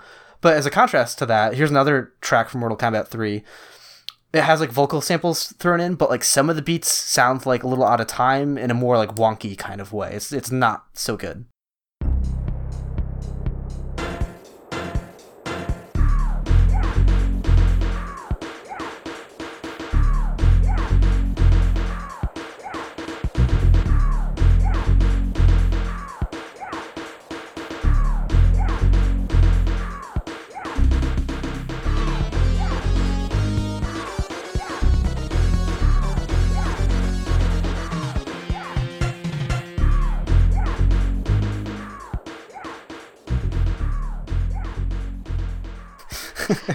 Oh, the '90s. Exactly. Um, yeah, that's like that's the 90s sound. So one of the games that I thought actually had really kind of wonky and cool and bizarre music was Zombies Ate My Neighbors. Oh yeah, Um, which which is just like it's like detuned and kind of just fantastic. So let's listen to level one from Zombies Ate My Neighbors.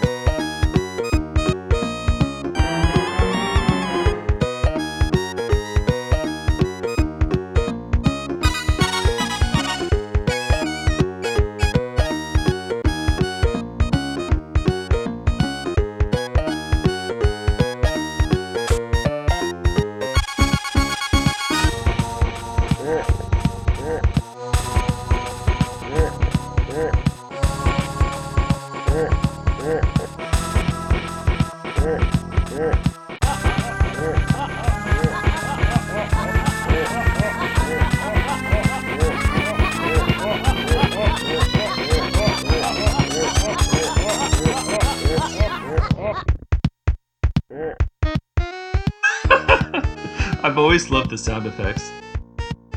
Oh, it's great. And like it's David Warhol on the sound engine, and so it has it definitely feels uh, like that Maniac Mansion just sort of craziness to it. Uh, you know, like spooky sort of soundtrack that's like really fun. Something I thought was kind of funny when I was just kind of looking around on GameFAQs. Uh, I do that a lot for a lot of these games to like see if they have hidden sound tests or whatever. Um, but Zombies Ate My Neighbors has a couple sound effects hidden in the like the loading screen. If you hit a like one button, uh, you hear a woman scream. If you press another button, you'll hear a dog bark. Dog bark cracks me up. Oh, it's great. Uh, dog dog sound effects in Super Nintendo uh, games are always great. Yeah, I, I I actually have an affinity for dog sound effects. I think they're really funny. Oh, Um, always, yeah. Uh, the other, I guess, while we're still on like Zombies Ate My Neighbors, the other thing is that there's kind of a lesser known sequel called Ghoul Patrol. Ah, Um, yes. Not necessarily the same team that put it together, but kind of licensed the same thing.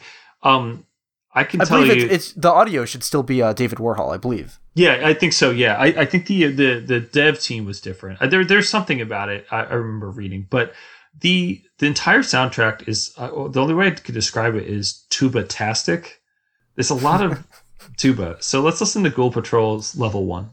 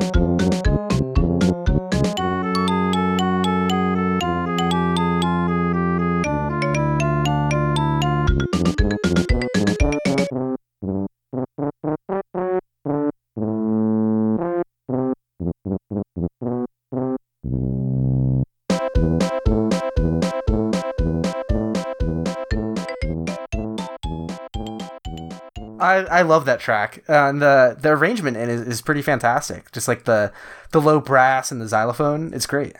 It's really fun. There's a lot of really, really, really fun tracks in there. Um, it's something that in my old uh, video game cover band beta test, we were going to try to put together a lot of that because I could like had an excuse to play all those parts on tuba because it would be a lot of fun, I guess.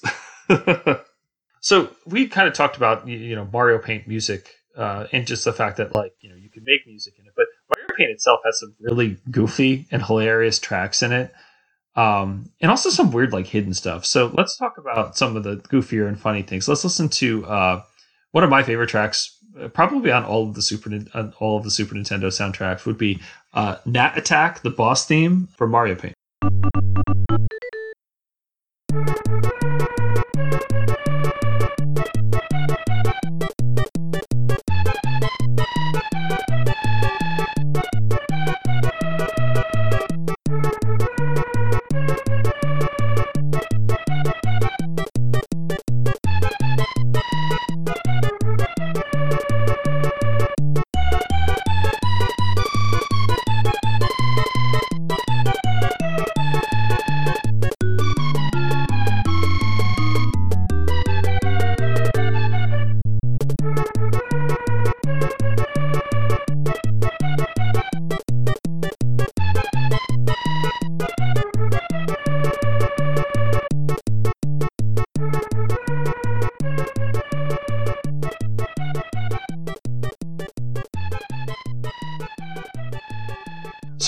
It's actually interesting too. While I was kind of looking into Mario Paint, there's a bunch of hidden tracks in Mario Paint that are kind of accessed by doing certain things. I never accessed any of these when I was a kid. Um, and I learned that there's one uh, referred to as Hidden Harp P, like the letter P. Um, it's like ridiculously awesome sampled harp. Um, and it's weird because like uh, it, like it's just really good sampling. So let's take a listen to that.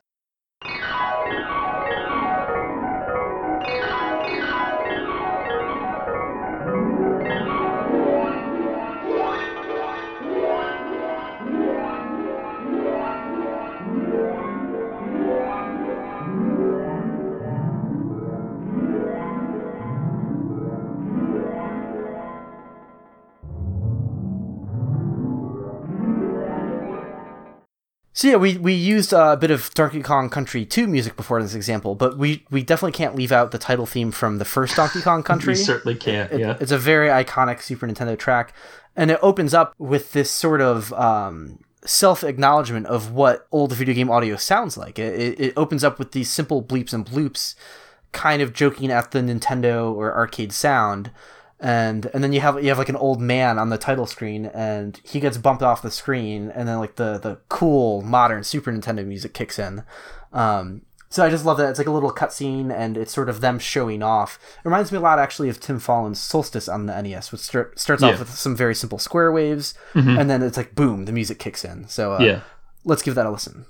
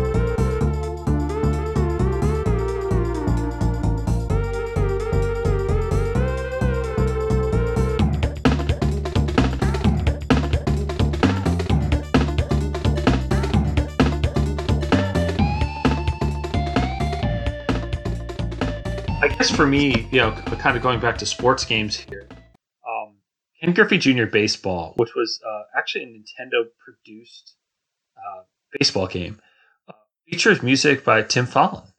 Um, and when I was a kid, like I used to play this game all the time. I love this game, and I love this game for the music. Before I even knew who Tim, Tim Follin was, um, it's got this like really great gameplay music that's kind of really gets you pumped.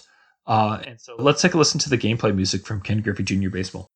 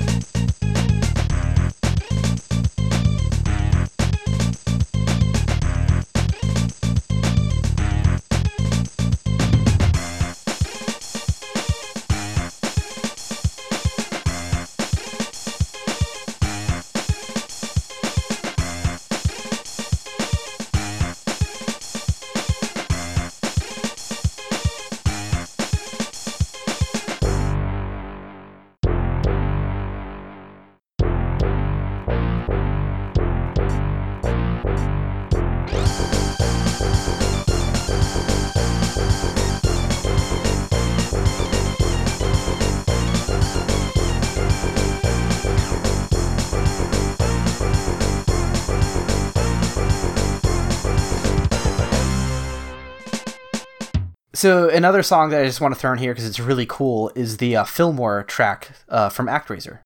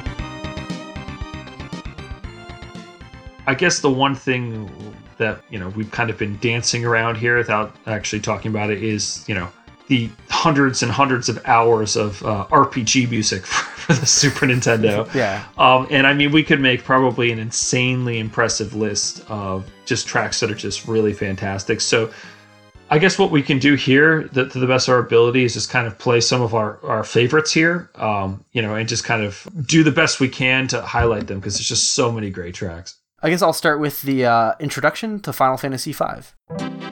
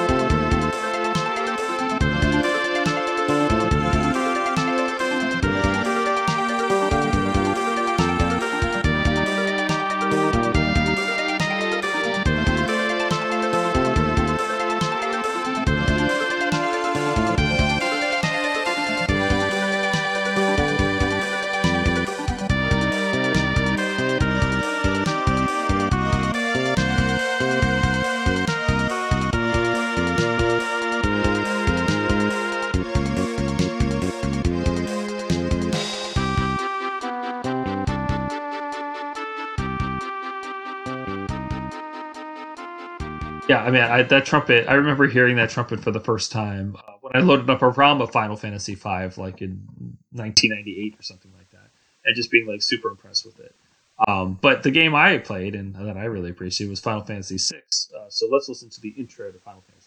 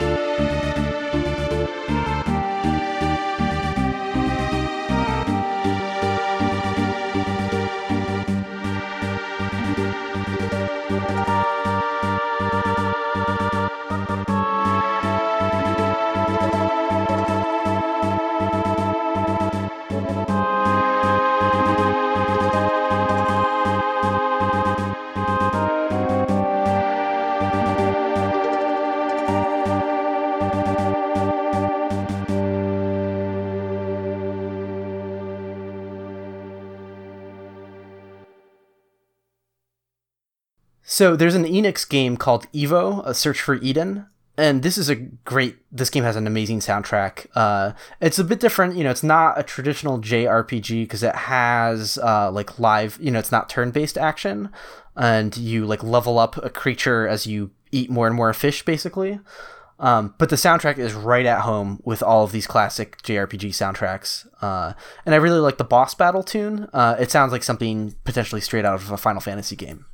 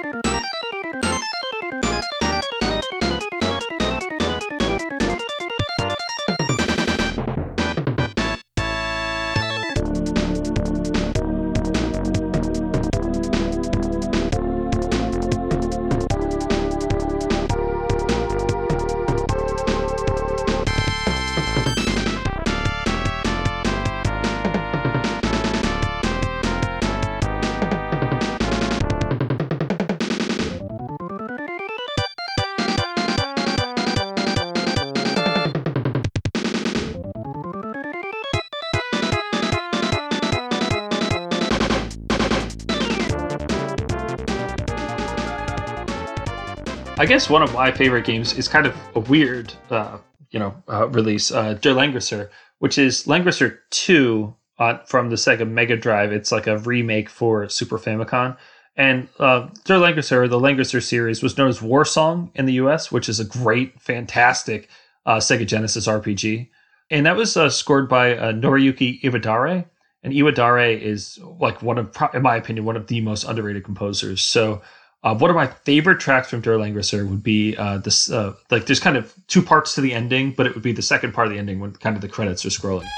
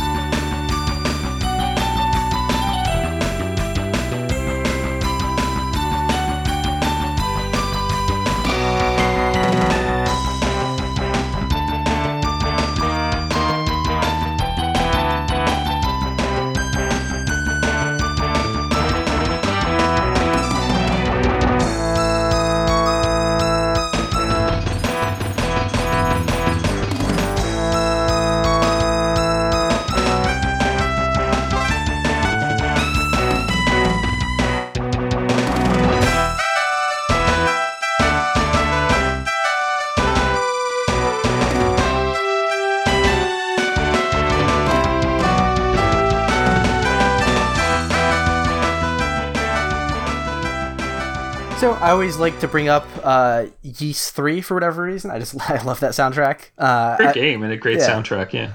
Um, I, I always mention that I'm partial to the Sega Genesis version of the soundtrack, but the only version of the game I've actually played through is the Super Nintendo version, uh, and it has an introduction track to it uh, that I really like. It's only a short loop, but I'm pretty positive it's not in the Sega Genesis soundtrack, so it's it's cool to hear uh, in the Super Nintendo game.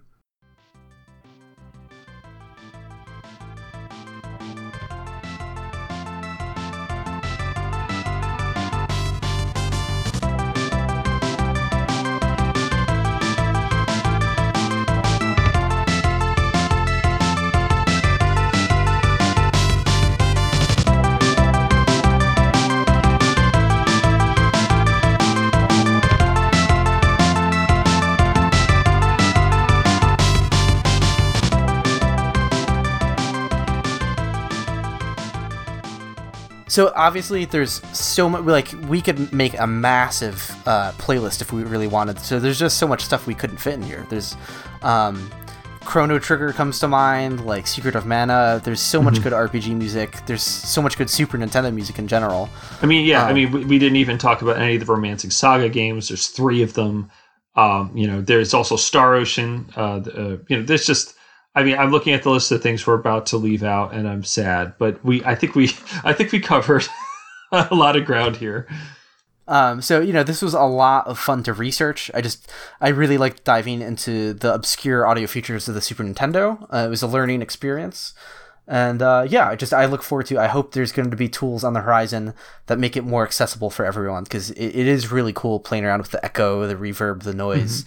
Um, and just sort of, it, it would be nice to see something that harnesses the Super Nintendo to its full ability uh, and also being user friendly at the same time. and, and I hope that any of what we just talked about for the last who knows how long uh, has provides some kind of inspiration to someone uh, to, to show that there is a uniqueness to this that it isn't just eight channels of MIDI or eight channels of samples that the the, the Super Nintendo has a distinct sound and hopefully we were able to um, uh, I guess demystify using a bigger word here uh, you know what people don't know about this system.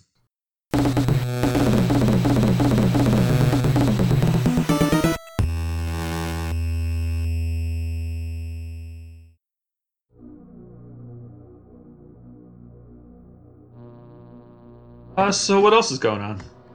So I just wanted to quickly give a huge uh, thanks to everyone who's supporting us with the Patreon. You know, it actually directly helped with the production of this episode.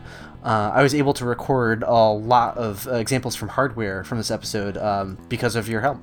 Yeah, no, thank you very much. It's uh, just kind of almost shocked that and, and honored that you guys would like uh, donate anything to us just to keep this going. So the show support was really humbling, and you know we're going to continue to work hard. I mean, hopefully that you know this episode is is a testament to that. Yeah, I mean it is our 20th episode, so it's kind of we wanted to do something a little splashy and. Uh, you know, we're just going to keep growing the podcast even more. So I'm really, I'm really happy. Yeah. Absolutely, yes. Again, uh, thank you so much, everyone. Um, so, Steve, you had like this kind of soundtrack discovery recently? Uh, yeah, so I, I don't know what the heck happened. L- long story short, uh, we did the Sharp uh, X68K episode, uh, and I discovered that there was a soundtrack for the Sharp X68K for a game called Robot Construction. Uh, and the game, or RC, something like that. Um, and the game was actually scored by Masashi Kageyama, which is kind of weird. I had to do a bunch of searching. I asked a bunch of different people, kind of eventually figured it out. I think we even had. Um, I even had Stefan uh, talk to Sakai-san to see if there was like to try to confirm if, if Kageyama had worked on this game. Um, so yeah, I'll I'll link it here. It's really great and it's reminiscent of Gimmick, um, but it's like you know, I, it's, it's just to hear Kage-san doing something on eight channels of you know FM. It's just kind of really awesome. Uh, and it really captures the vibe of his style. So I don't think there was anything that like had mentioned previously that that was something that anyone knew he had done. Uh, I know that it was kind of like Electric Sheep is the company that did it. Um, so I actually reached out to uh, Kageyama himself and uh, asked if he could confirm it, and he said yes, he actually did that soundtrack. He also did a soundtrack for another game, which was actually released on Windows, uh, called uh, Motos Motor Squad. That's what it is. Um, and it was, uh, you know, it was done in general MIDI. He recommends that you know the sound could be recreated best in SC55 or SC88. Oh, Um, okay. But he doesn't have the application or the data. Uh, yeah, it wasn't necessarily in MIDI, so he, it's probably lost unless someone can find a copy of that particular game. So, but that's cool. So that's another Kage-san soundtrack that, uh, if we could find it somewhere, I think it plays on Windows 3.1 of all things. Uh, we'd be able to hear more of his music. So uh, I'm really, you know, it's just kind of a cool finding. And, and again, I'll link, I'll link to that. I actually found the person who posted it and said, "Hey, this is Kage-san's music." Uh, credit him, so he, that they did that too. So it's pretty cool. Uh, it's one of those rare things where I feel like, "Hey, I found something," even though No, like, it's it's yeah. really great because I'm pretty sure I tried looking up a list of his works before. I don't think either of those games were listed anywhere. Yeah, So- and, and, like my sources to actually confirm it were Japanese, uh, like Japanese game music enthusiasts, and I translated the website, and then like uh, I couldn't find anything, and the person had posted the intro to Robot Construction.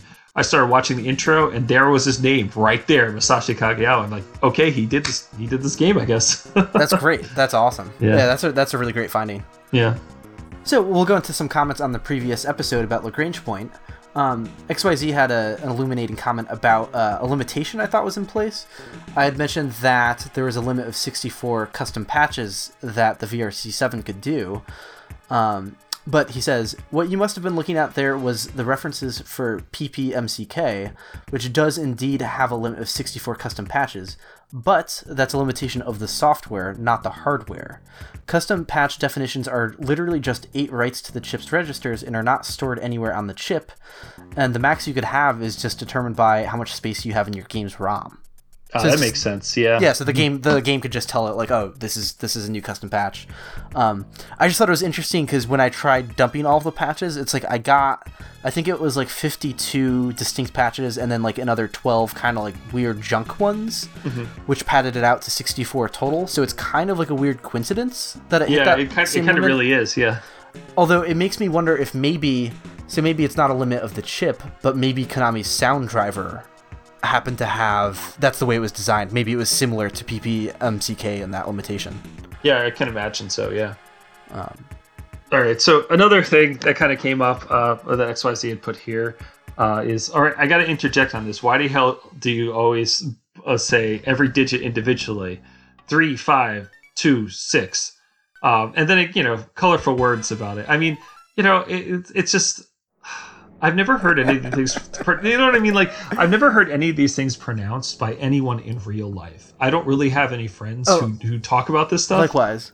You know, Which so, is funny, like- no, because in the episode, because he's absolutely right. Like we do, like we talk about like the YM uh, two six one two. Like we like re- like definitely spell out every number. Mm-hmm. But it's funny because I can remember in the past saying like twenty six twelve.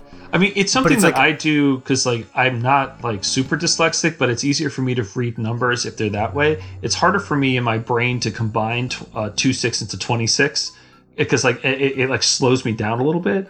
Um, so I mean, just I think maybe it's just my own glitches about how I say these things, you know. No, Um, but, it, it it really makes a lot more sense though, because it's like when you when you say like all of the numbers long, it gets like easier to get lost in them. But when you break it up like that, it's easier on the ear. So Yeah. Um, Um, yeah. Okay, so I guess an end to the argument in, in all the situation, especially about the. Uh, see, I have to pause to say it. Twenty one fifty one um, is that I had actually been was talking in one of the Battle of the Bits discords uh, and talking about um, this excellent, excellent, excellent interview with Brad Fuller that uh, George Sanger had actually shared with me uh, uh, quite some time ago, um, and uh, Brad Fuller refers to it as the 2151. So if Brad Fuller calls it the 2151, it probably is a 2151. yeah, it, it makes sense. Yeah, definitely. Yeah, there's other, a few other uh, technical corrections in there that are good to know. I think you mentioned something about the OPL3 having nine waveforms. Uh, it, it's actually just eight waveforms. Yeah, I, I just misread the line. Yeah, because Yeah. it, it's it's. I think I said 11 and there's only eight, and then I looked at it. I'm like, how did I count 11? I must have counted it like half asleep. So yeah, there's only 8 So yeah, there, we have another comment here from Lucian Freud. Uh, they mentioned that my rip from YouTube years ago sounded a bit different on the Departure and Rival track. There's like this ending part with like this pitch bend that I really like in that in that track. Um, but I think he was really used to hearing it sound a certain way, and in the episode, it just kind of sounded wrong to him. But it's a bit of the reverse because when I uploaded the soundtrack to YouTube years ago, I ripped it from emulation. Um, so, and I do remember like sounding a little bit different. Like when I heard your recording, I was like, oh, oh, there's some, you know, something a bit different there. Um, but uh, yeah, that's the everything we had in that episode. Steve recorded from hardware, so my uh, YouTube uploads antiquated at this point. I should probably replace it with uh, like a proper VRC7 recording. Yeah, it's just interesting because, like, you know, with, with, the limitations of actually having access to the device I'm using, the T, uh, TNS HFC3, um, it wouldn't be heard by a lot of people. So uh, I understand the frustration. There's a lot of different things that I have, like video game soundtracks, and I've heard them actually recorded on hardware, especially like Genesis stuff, and you're like, Oh, that's what actually, it's supposed to sound like. actually, something I wanted to ask you. So when you record from that device, um, mm-hmm. you know, because I've, I've never used one myself. Yeah. I, I guess like the the stock NES audio and the expansion audio are two different like outputs, right? Like you put them into a mixer.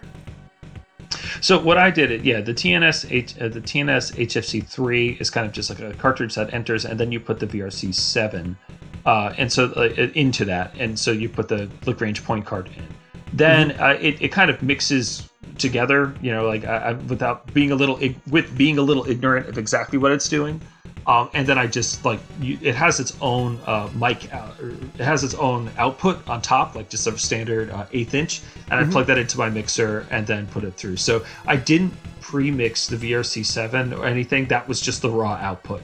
Ah, um, okay, interesting. Because something I noticed with the mix is I thought the stock NES audio was a little loud sounding to me. Mm-hmm. Again, my, my only frame of reference is listening in emulation, so I have no idea what the mix actually is on hardware. If you just plug the game in and don't mm-hmm. don't use that device.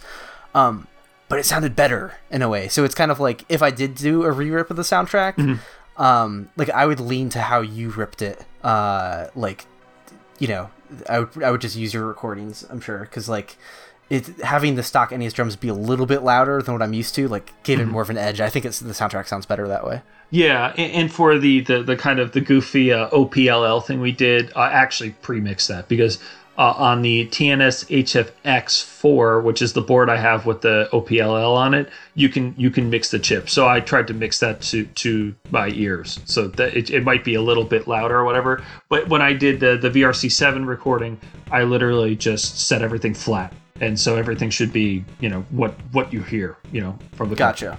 Oh, cool.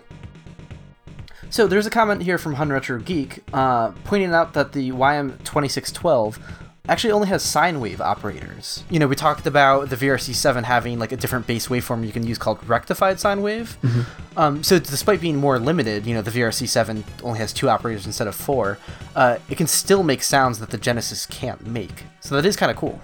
Yeah, and, and, like kind of discovering about how that actually works was, was something was a finding for me also in that episode, um, because I mostly work with Genesis audio, so I just never had to worry about that. I guess.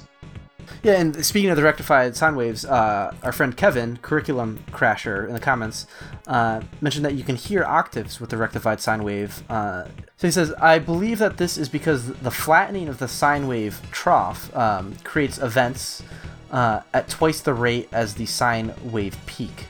Uh, so a frequency of an octave is a ratio of two to one, of course. Um, mm-hmm. So that's cool. Yeah, I didn't even think about that. Uh, that it, it, it kind of halves things and makes this octave effect. So Kevin also brought up something else that was kind of interesting. We had mentioned in the episode that uh, we thought it was cool how the VRC7 mixed with the base NES audio in Lagrange Point. Um, that with a lot of the FM Sega Master System soundtracks, they just use FM, right? They like they don't mix it with the base PSG audio.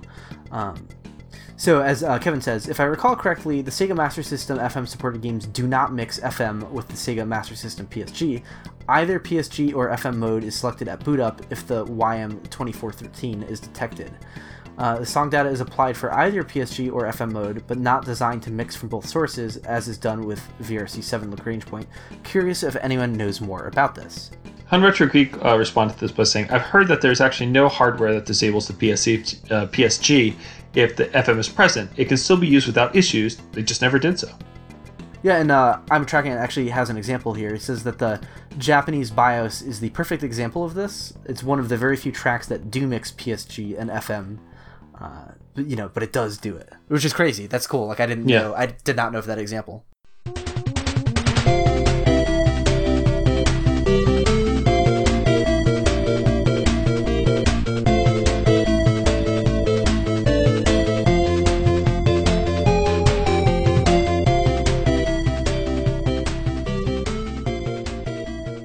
So this is actually really funny. I think that there was uh, a competition uh, for Battle of the Bits mm, two years ago, uh, and there's kind of a joke that no one knows how to define what Sega Master System audio is.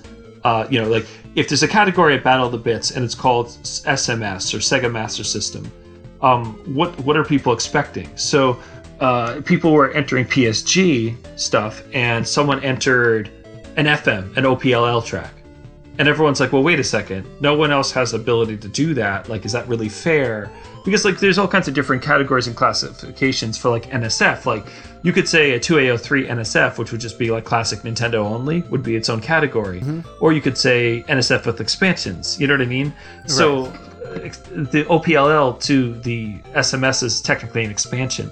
But what was interesting about that is i think one of the arguments that i made uh, which I was incorrect on. And, you know, actually, I think it was XYZ who submitted this track, uh, which is actually really funny. Oh, that's awesome. Um, but I think the one thing that we disagreed on is that, you know, uh, the, the, the Sega Master System itself could play at any given time both FM and PSG at the same time. So it was like if this was a category, like, and we're trying to recreate music that was there, is that allowed? You know what I mean? Could are you allowed to use PSG and FM for a category if you're trying to emulate the sounds that were currently there? But I guess if you're trying to push the limits of the hardware, yeah, I mean, nothing used it, uh, and it was just kind of weird. And I think it is because the FM, uh, the OPLL, was an add-on. You know, and I think that like to simplify things, it just read one to the other. I guess. Oh yeah, and I guess just by design by developers, not as a as a technical limitation. Yeah, that's Yeah. interesting. And someone noticed that I put the music of Pinbot, you know, the NES version, in the background in our last talking section. Um, and I just acknowledge at some point, like it's inevitable that we're we'll do a David Wise uh, NES music episode. Um, I've just I, I I like his particular sound design. Anytime you have a, a person whose sound is unique and recognizable right away, that really interests me. So, uh, you know, I don't know quite when we'll get around to it, but it's something that will definitely happen at some point. Yeah, David Wise is awesome. Absolutely. So now that we're kind of done with comments, I guess it's time for name that game.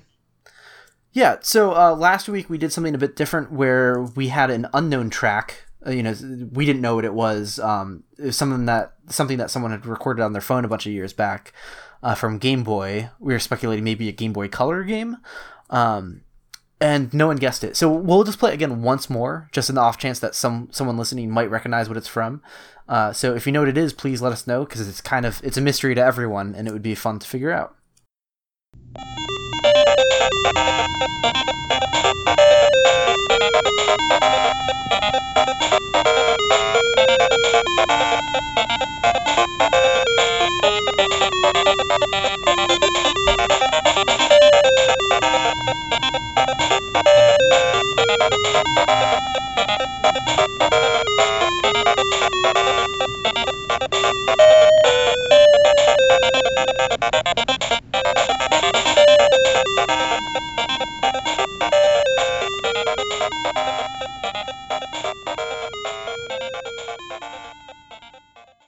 But anyways, we'll go back to our normal uh, scheduled name that game segment here. So uh, we have another track picked out. See if you can name that game.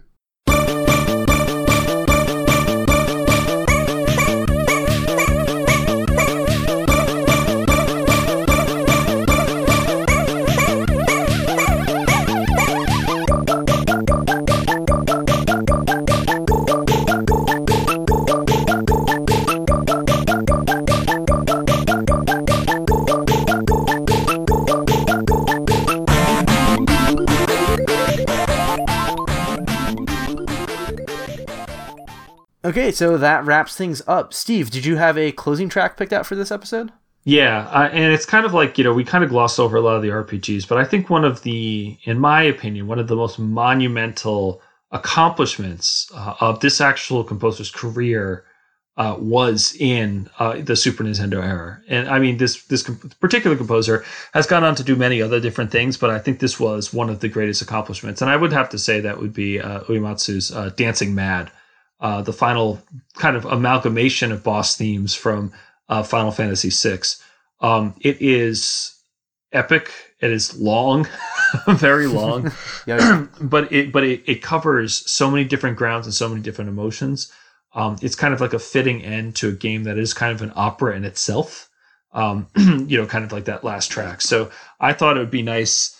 Uh, you know, this episode's long is, is long enough as it is, but what if we put the whole thing at the end here? So uh, here's all of Dancing Mad, and uh, thank you for listening to Retro Game Audio.